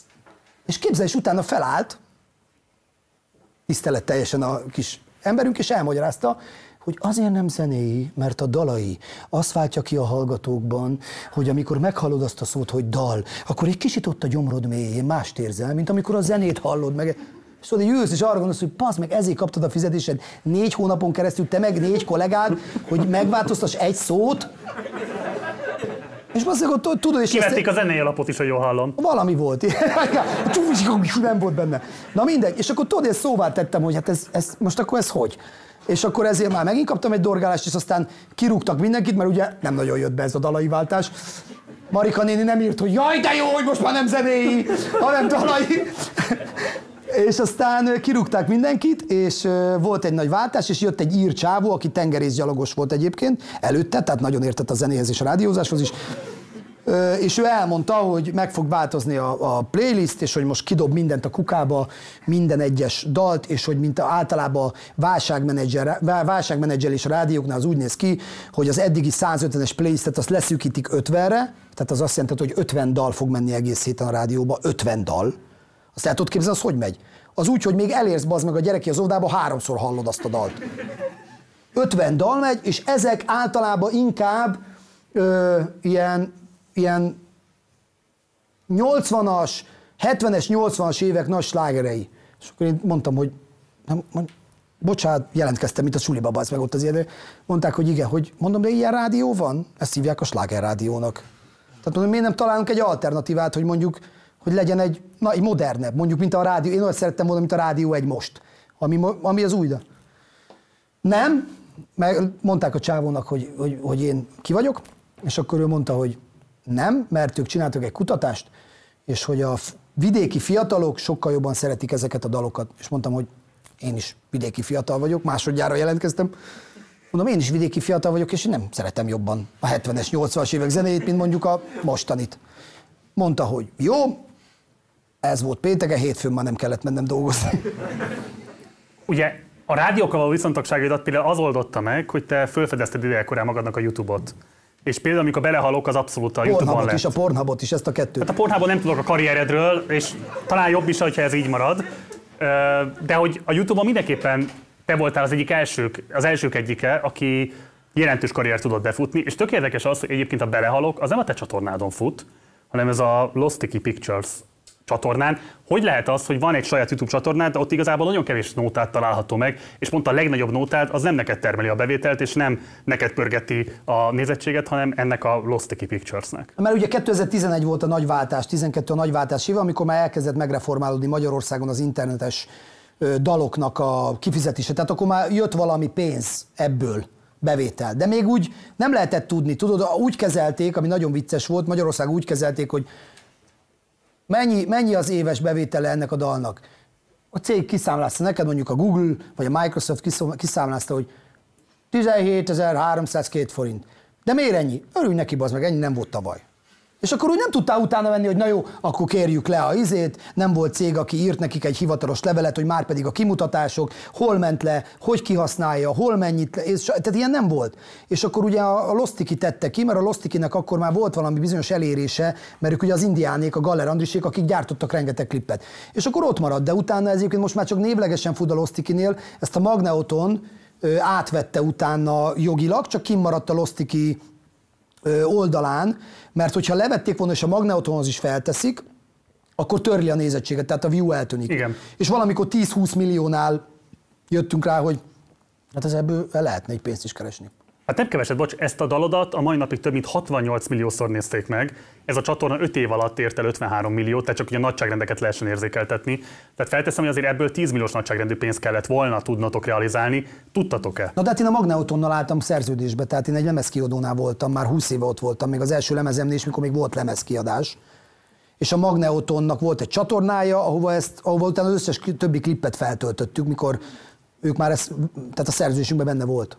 Akkor bocs, a pontos összeg nélkül nem akarok zsebedbe turkálni, de a nagyságrendet meg tudod-e mondani, hogy mennyi pénzt tudtatok realizálni a belehalokból? Kifejezetten a videoklipből.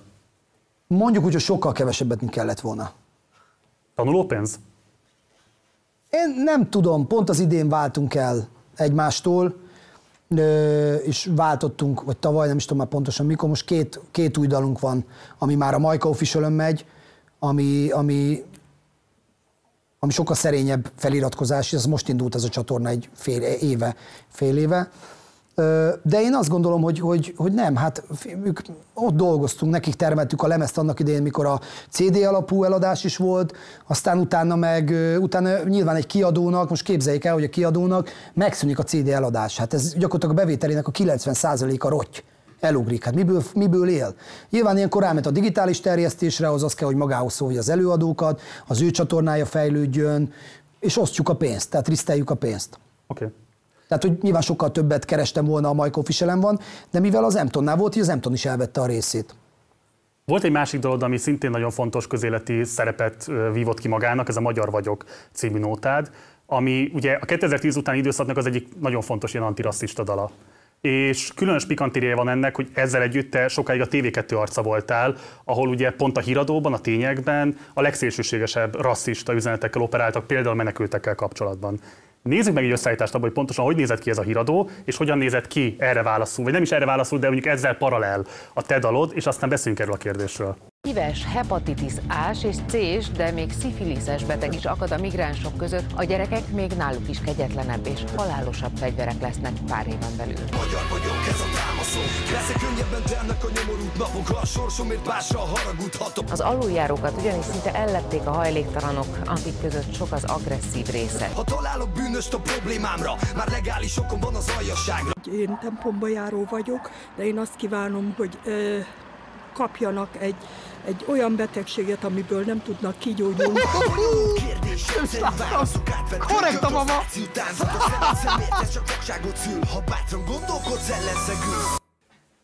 Ez egy nagyon menő dal, szerintem. Köszönöm szépen, egyik legbüszkébb És különösen menő szerintem ebben a társadalomban, és különösen menő ebben a politikai klímában.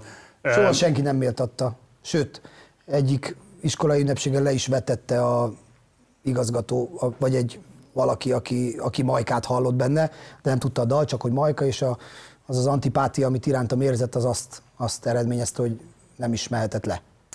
De azt a diszonanciát, hogy egyszer voltál arca annak a csatornának, ahol így néz ki egy híradó, és közben meg ilyen zeneműveket adsz ki, és felteszem, hogy meggyőződésed inkább ezek zeneművek iránt van. De nekem nincs közöm a híradóhoz. És ö, egyébként ez nagyon fontos, hogy nagyon sokszor kapom én messz meg Tillával együtt egyetemben, aki szintén egy baloldali beállítottságú gondolko- gondolkodású ember, és a legliberálisabb, az egyik legliberálisabb csávó, akit ismerek a világon, ő is és a felesége is, ö, hogy, hogy ennél a csatornánál dolgozunk, ahol egy csomó ilyen ö, támadás éri a, a nem tudom én, a, a, itt a migránsokat ugye, meg, meg, meg hogy a politika, és hogy hogy tudunk mi ezzel azonosulni. Tőlünk soha senki nem kérte, amióta zárójelbe tudjuk, hogy ez milyen tulajdonos körrel rendelkezik ez a csatorna, soha senki nem kérte, hogy én bármilyen politikai állásfoglalás mondjak bármilyen műsorban is. Soha. Ha ez megtörténne, én lennék az első, aki szerződésbontás ellenére felállna és eljönne onnan. Ez tök korrekt, de ugye nyilvánvalóan az van, hogy te Magyarország egyik legismertebb arca vagy. Ezt a videót is minimum félmillió meg fogják nézni, csak azért, mert te vagy benne, nem miattam, miattad. És nyilvánvalóan az a csatorna azért tudja ezt a híradót nagy nézettséggel sugározni, mert például te és mások ott vannak. Tehát, hogy titeket használnak vívőfelületként, Ennyi ami mellé be tudják rakni a híradót. De ennyi erővel sehova nem mehetsz. Ezt a lovasi, aki vendéged volt itt, mondta pontosan jól, hogy ő például, ha ezt szoltírozná, hogy hol várja el fellépéseket, akkor otthon számolgatná az ujjait. Tehát, hogy most nem tudod el, tehát elmész valahova fellépni, és utána jársz, hogy gazdaságilag az a hely, hogy engedhette meg magának, hogy téged kifizessen? Hogy az a pénz honnan jön? Oho, itt a harmadik vonalon van egy vállalkozó, aki bedolgozott a Mészáros Lőrinc egyik cégének, aki én ide nem megyek. Hát így nem lehet. Tehát, hogy, tehát, hogy mi csináljuk a dolgunkat, képviselünk valamit, és annyit tudok tenni ebbe a dologban, hogy én mindig elmondom azt, amit most elmondtam neked, hogy semmi közöm a politikához, és engem nem érdekel. Én a politikát... De ez nem igaz, bocs, téged nagyon érdekel a politikát. Eleve azt Nem mondod, hogy akarom- baloldali elköteleződésű Bocsánat, vagy. inkább azt a dalaidban ott van a politikum. Ez egy kemény Nem politikai kiállás. senki mellé. Tehát ez, ez... De hogy is nem, hát odaállsz a menekültek mellé ebben a kérdésben, odaállsz a cigányok mellé ebben a kérdésben, állok. és kiállsz a rasszisták ellenében. Én ott, ott érzelmileg döntök valamiről, amire úgy gondolom, hogy igazságtalan, és ennek semmi köze a politikához. Az ég egy a világon. A pártpolitikához nincs köze. A, vagy a magyar pártpolitikához, vagy akár nem tudom, bármilyen De szélső attól ez egy politikai kiállás, Majka. Oké, okay, de én nem azért állok ki mellette, mert ez, mert ez politika vagy nem politikai kiállás, hanem ez egyszerűen az én ideológiámhoz nem fér, nem fér el. Tehát, hogy ha, ez, ha valamilyen, tehát érted, a, ha, ha vallási kérdés lenne, akkor is ide állnék emellé. Uh-huh. Tehát amellé, inkább, bo- bocsánat, úgy ma a vallási kérdés lenne, akkor is a saját ö, gondolatomat ö, tartanám előbbre, és, és, és amellett állnék ki, mint hogy, tehát, hogy engem ez nem érdekel. És pont ez a lényeg, hogy én kimaradok ebből. Teljes. És ki akarok maradni, csak néha nem lehet, amiről az előbb beszéltem, hogy ezek a szálak mindenhova elérnek. Tehát ezek a szálak mindenhova eljutnak, hogyha valahova elmész, akkor már visszakapod. Elmentem a Szijjártóhoz egyszer, azért, hogy, ve, bá, bocsánat, kétszer, csak a másikról nem, másikról nem tud senki. Egyszer, Na, mikor voltál még nála? Régen, nyáron. De Miről hogy beszéltetek, ha el lehet mondani? ugyanarról, mint az elsőnél. Arról, hogy mit tudunk kezdeni azzal, mit tud a mai jelenlegi kormány, mit tud kezdeni azzal, mibe tud segíteni azoknak a zenészeknek, akik, akik valamilyen úton, módon ellehetetlenültek a Covid által nyújtott a helyzetben. Hadd mondjuk ide valamit. Igen. Szerintem ez tök normális. És egyébként az, hogy egy reprezentatív előadóművész elmegy és lobbizik azért, hogy a kormányzat figyeljen, hogy ilyen kiemelkedő válság helyzetben erre a területre, ez tök oké. Okay. Itt szerintem ami alapvetően problematizálható az az, hogy te itt egyedül léptél föl, gyűjtöttél inputokat zenész kollégáktól, de nem volt egy reprezentatív szervezet, ami összegyűjtötte volna az összes érdeket, és azt mondta volna, hogy tisztelt politika, ezek a problémáink most a Covid-válság közepén, én Majoros Péter vagyok, őket képviselem, legyenek szívesek kezdeni ezzel nem valamit. igaz. Tehát a transzparencia hiánya az, Nem, ami ez nem szerintem itt fölvethető veled szemben. Bocsánat, nem igaz ez. Tehát én mielőtt a Szijjártóhoz mentem, azelőtt minden olyan fontos, közéletben is ismert zenésszel egyeztettem, akik valamilyen szinten részt vesznek a magyar zenei életnek, nem csak abban a részében, hogy koncerteznek, hanem formálják. Említeném a Cutor Zolit, vagy említeném a Dózsa Ricsit, aki az Animal Cannibals-nek a, az egyik tagja, és említenék, bocsánat, elég ezt a kettőt említeni, van még egy pár, akikkel én direkt konzultáltam, nem csak én, a Dajka Zoli is, aki ugye a mi zenekarink dolgait viszi, és egyébként a Campus Fesztiválnak az egyik szervezője, tehát más szervező oldalról is tud beszélni erről az egészről.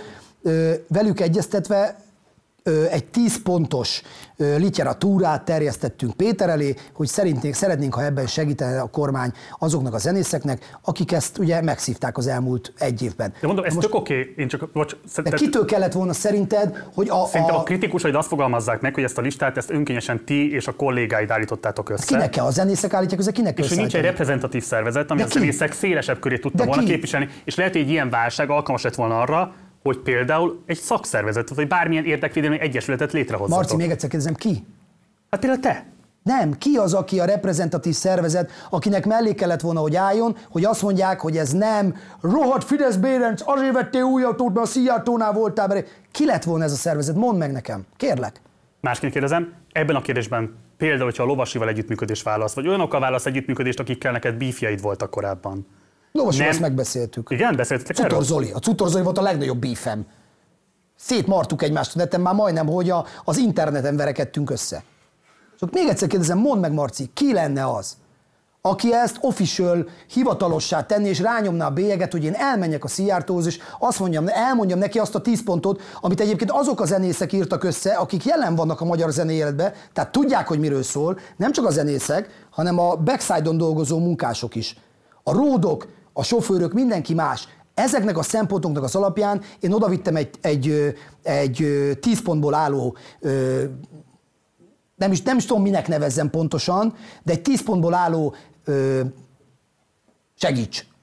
Listát, listát követelést. 10 pontból álló listát, bocsánat, ö, és ez alapján megkértük, hogy valahogy induljon valami. Kinek kellett De volna bocs, azt mondani, Péter, akkor még egyszer megismétlem. Szerintem ezzel önmagában nincsen probléma. De azt mondod, de azt azt mondod, van. kérdezem, azt kérdezem, hogy nem lett volna itt a lehetősége annak, hogy valamilyen reprezentatív szervezetet létrehozzatok ezen követelések mi mellé? létrehozni? Hát bazd meg, nekem nincs időm arra, hogy létrehozzak szervezeteket.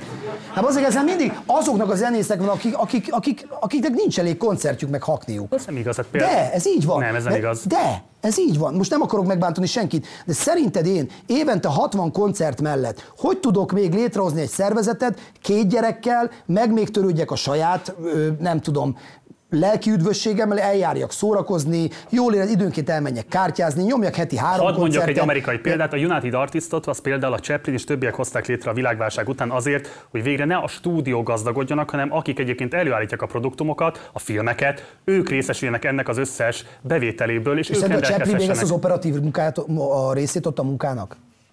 Szerintem nem. De neked is van menedzsered, nyilván végezhetni ő az operatív munkát. Vele voltam ott. Tehát erről beszélek. Vele voltam ott. Csak, tehát, hogy érted, tehát mondasz valamit, hogy úgy kellett volna oda menni, hogy, megkezdem, hogy hogy, de igazából válasz nincs rá, hogy hogy. Mert úgy mentem oda, hogy azokat képviselem, akik valójában a gyakorlatban viszik ezt az egész dolgot. Amilyen támadások értek emiatt, azt megbántad?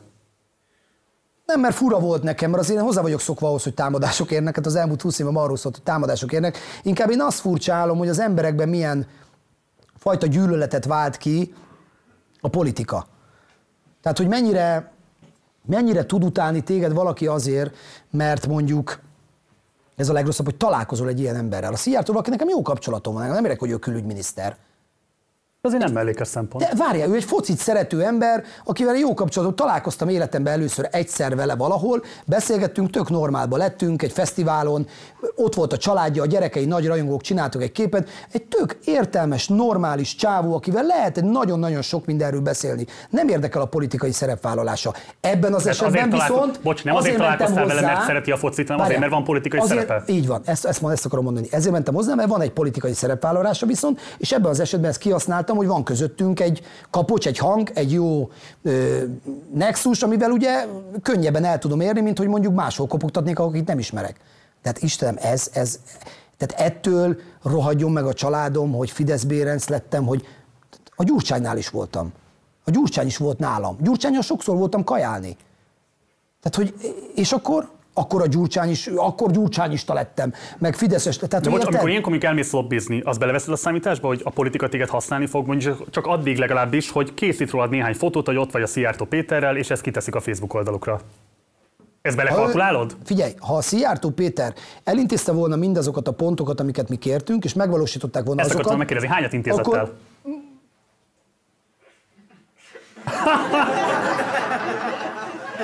Én intézett egy párat, maradjuk itt, de, De a, most 10, ad- a. 10, pont, 10 pontból van néhány olyan, amit nem intézett el, van néhány, amit elintézett, De és van, hányat? ami még egyáltalán, Majka, egyáltalán hányat? fut. Nem akarom, mert nem akarom, Legalább egyet meg tudsz mondani?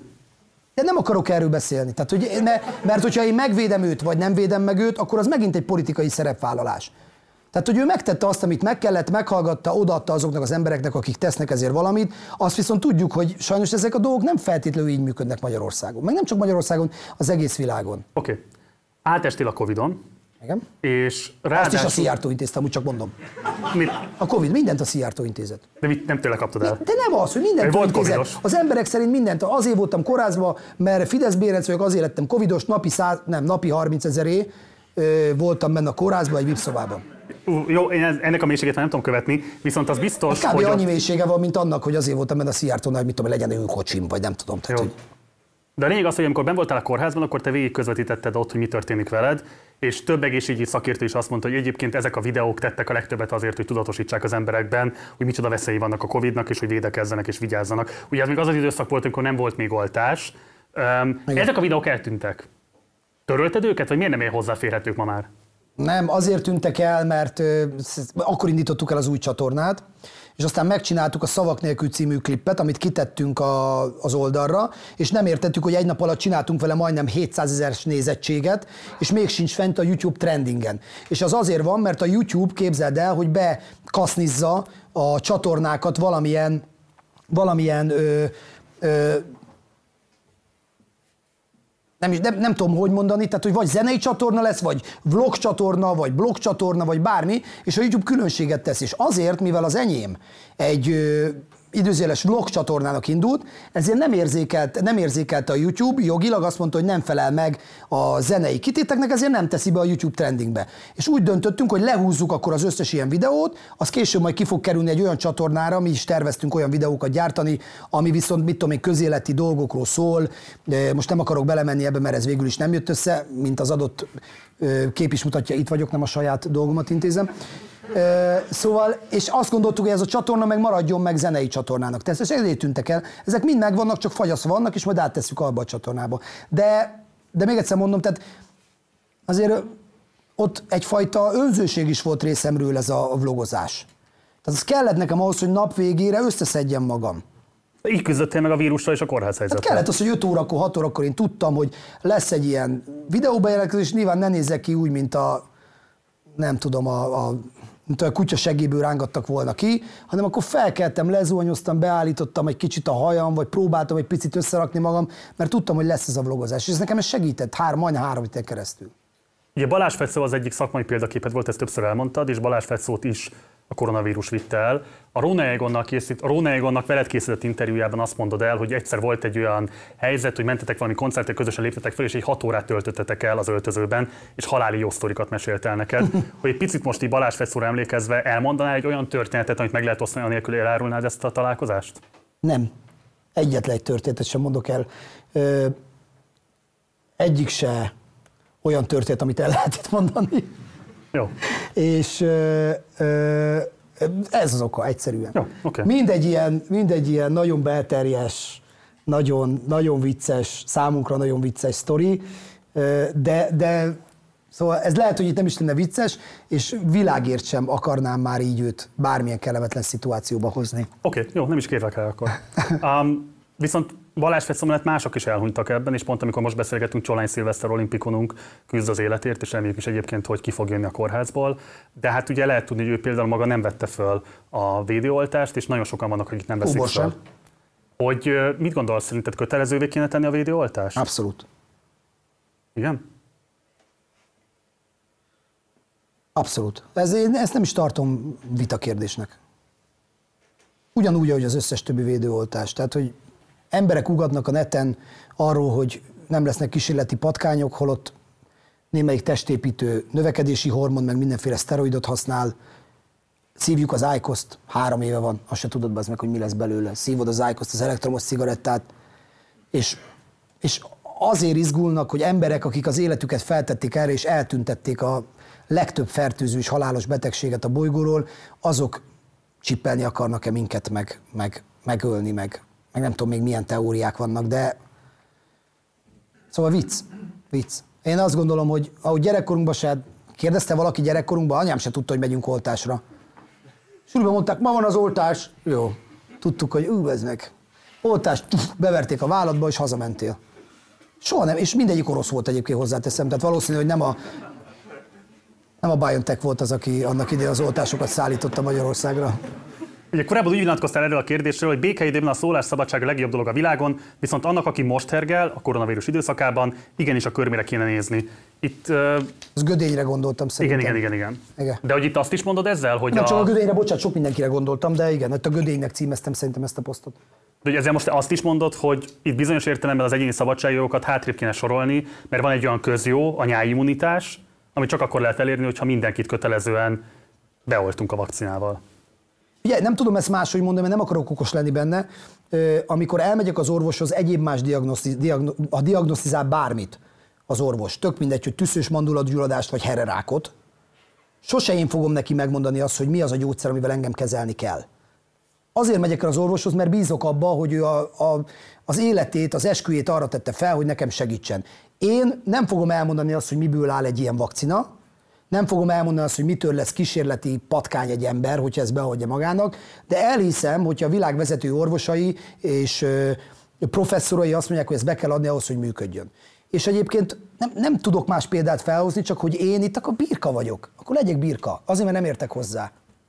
De bízol bennük? Hát most figyelj, most képzeld el, hogy egy olyan ember mondja el az orvosoknak, hogy nem, aki ide jönne, és mit szólna a kameramen, ha ide jönne hozzá valamelyik néző, és megmondaná, hogy tesó, nem így kell a fehér egyensúlyt húzni. Bár ezt már, ha tudja ezt a szót, akkor már akkor ért valamennyit hozzá. Hogy rosszul csinálod a dolgot, vagy a hangmérnöknek, vagy a dobosnak, vagy a gitárosnak. Az mi köze? Nem, ért, nem értünk hozzá. Ez az ő reszortjuk. Én hiszek nekik.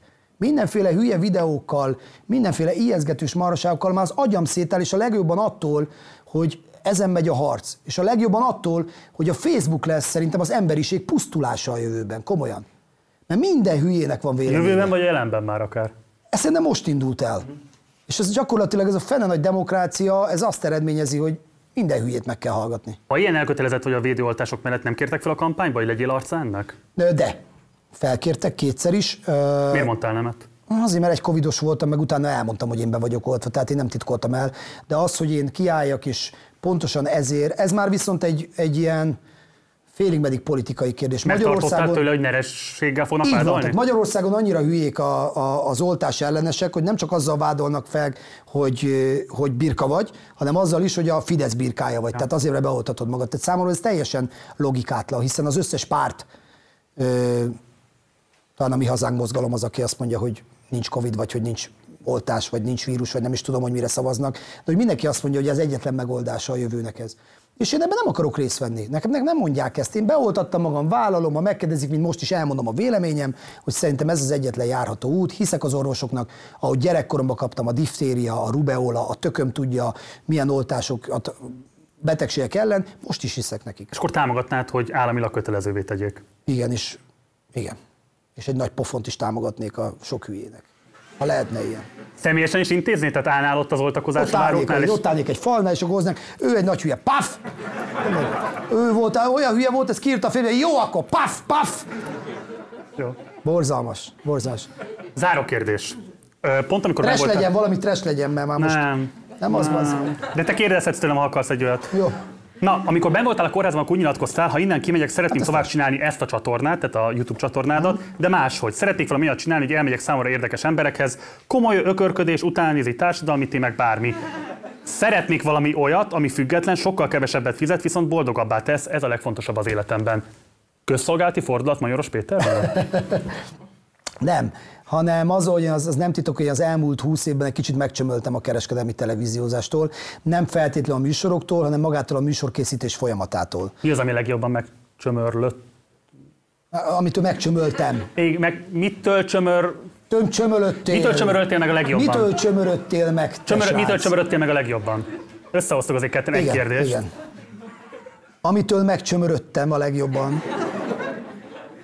Az maga az, hogy ahogy készül a megállása, kiment egy lámpa, vegyük újra, ez most nem olyan jó, lemaradtam a kamerával, nem tudom, itt a fények nem úgy állnak, ma ben kéne maradni, mert nem lettünk kész, mert a izé, közben szopsz egy olyan televízió műsorban 16-18 órát, amivel a néző mutatom, hogy mit csinál. Legszívesen ott ülnék az meg minden háztartásban, passz meg, én ott voltam 19 órát, ne kapcsold be, legalább nézd egy 5 percig. Érted, mondd neki, nem, és nem érdekli, és aztán érted, külföldre jársz, tényleg a legbátrabb páros forgatás a külföldön, ami egy, ami egy nagy bukó műsor lett, az, az Tillával ketten, ott, ott tátott szájjal a faszerdőbe rohanás, és egy hónapig bazd meg izé, meg a szívás, Ö, vagy a Ninja Warrior, amit, amit napi 16-7-8-9 órába forgattunk, és azért nem vállaltam el a többi évadot, mert, mert mondtam, hogy én erre nem vagyok hajlandó. Tehát ezek mind-mind-mind azt, azért azt eredményezték, hogy én nem akartam tévézni. És egyébként nagyon fura, mert unatkoztam tavaly nagyon, ugye a koronavírus miatt nem volt se koncert, kitaláltam, hogy nem tévézek, de azt már hamarabb kitaláltam, hogy nem tévézek, csak aztán megálltam a zenekarra 2019 novemberében, hogy pihenünk márciusig, Hát márciusban mondták, hogy még, még egy évet jó lenne a pihennénk. Jó, akkor már nagyon elkezdtem unatkozni, és akkor év végén pedig, amikor még nem tudtuk, hogy lesz-e koncert 21-ben, meg egyáltalán mit engednek meg, meg mit nem, akkor elvállaltam ugye a Starban Star leszeket, és, és hosszú idő után ez volt az első olyan televízió műsor, amit nagyon-nagyon élveztem. Az első pillanattól kezdve. Szóval Szóval... De el fog jönni az a pillanat mostanában, amikor te saját magad leszel a gyártója egy saját formátumodnak? Nem tudom, inkább ez, tudod, ez azt szerintem, én, én mindig azt mondom, hogy szerintem az ember mindent meg, főleg én, én megunok mindent. Én, én ilyen csávó vagyok, én nekem ez megvolt. Meg nekem a, a televízió az olyan, mint egy, egy 40 éves házasság. Az oké, de akkor mi lesz, ami most majd szakmailag Nem izgalomba tudom, hoz? nem tudom, nem tudom. Más, keresed? más. Például most majd forgatok egy kisfilmet áprilisban a Nagy Zsolta és az Anger Zsoltra, ezt én rendezem. Én írtam a forgatókönyvet, egy 30 perces kisfilmet. Wow, várjál már! Erről mesélj egy kicsit. Lesz egy kis játékfilmed az Anger Zsoltal és Igen, a igen, igen, igen. Nagy Zsoltal. Nekem van egy régi forgatókönyvem, én meg rendeztem klippeket, rendeztem kisfilmet is, de tehát például a rendezés az érdekel. Komolyan? Ha, de sok a meló abba is nagyon, nem akarok sokat dolgozni már. 20 éve szívok már, napi 15-6-7 órát, elegem van, de tényleg. Mikor lehet majd látni ezt a filmet? Hát ezt nem tudom, ez majd áprilisban készül el, talán még most járunk ott abban a fázisban, hogy véglegesítjük a skriptet, és ez gyakorlatilag szerintem nem nagy forgatás, mert 5-6 nap forgatás, szerintem ez már Ez egy ősszel. két szereplős kamaradrám, vagy hogy kell elképzelni? Három lehet, hogy én is szerepelek benne, én, én, én nem ragaszkodom hozzá, a Zsolték igen. Sztoriról bármit hajlandó vagy elárulni? Nagyon kemény. Egy, hely, egy helyen játszódik egy, egy, egy, egy kártyaklubban, ennyit mondok csak. Wow. Hát volt miből merítenem. Szóval ez érdekel, de én azt gondolom még, tehát hogy sose tudjuk, hogy az ember, aki nézi a televíziót, az, az, az nem tudja, hogy az, aki a televízióban szerepel, csillog, legyen a sportról szó, vagy zenéről, vagy televíziózásról, sima szórakoztató televíziósra, az elégedette azzal, ami van. Én nekem, én nekem ez uncsi. Lehet, hogy a Lionel Messi minden nap úgy fekszik le aludni, hogy de jó lenne poppot énekelni a színpadon embereknek, holott én úgy nézem a Lionel Messi-t, hogy anyát, egyszer találkoznak, bokáig rottyantanék. És lehet, hogy ő meg már 20 éve, 25 éve ontja a gólokat, és azt gondolja, hogy szeretne más csinálni. Én mindig szeretnék más csinálni, hogy ne unjam meg az életem. Okay. Péter, nagyon élveztem veled beszélgetni. Én is. Nagyon sok sikert kívánok neked a filmrendezői karriered elindulásához. Köszönöm. Egy hatalmas tapsot szeretnék kérni Majoros Péternek, Majkának. Köszönöm szépen. Köszönjük, Majkál. Nektek pedig köszi szépen a figyelmet, ez volt már a péntek esti Partizán. Legközelebb jövő hét pénteken este 6 órakor fogunk majd jelentkezni.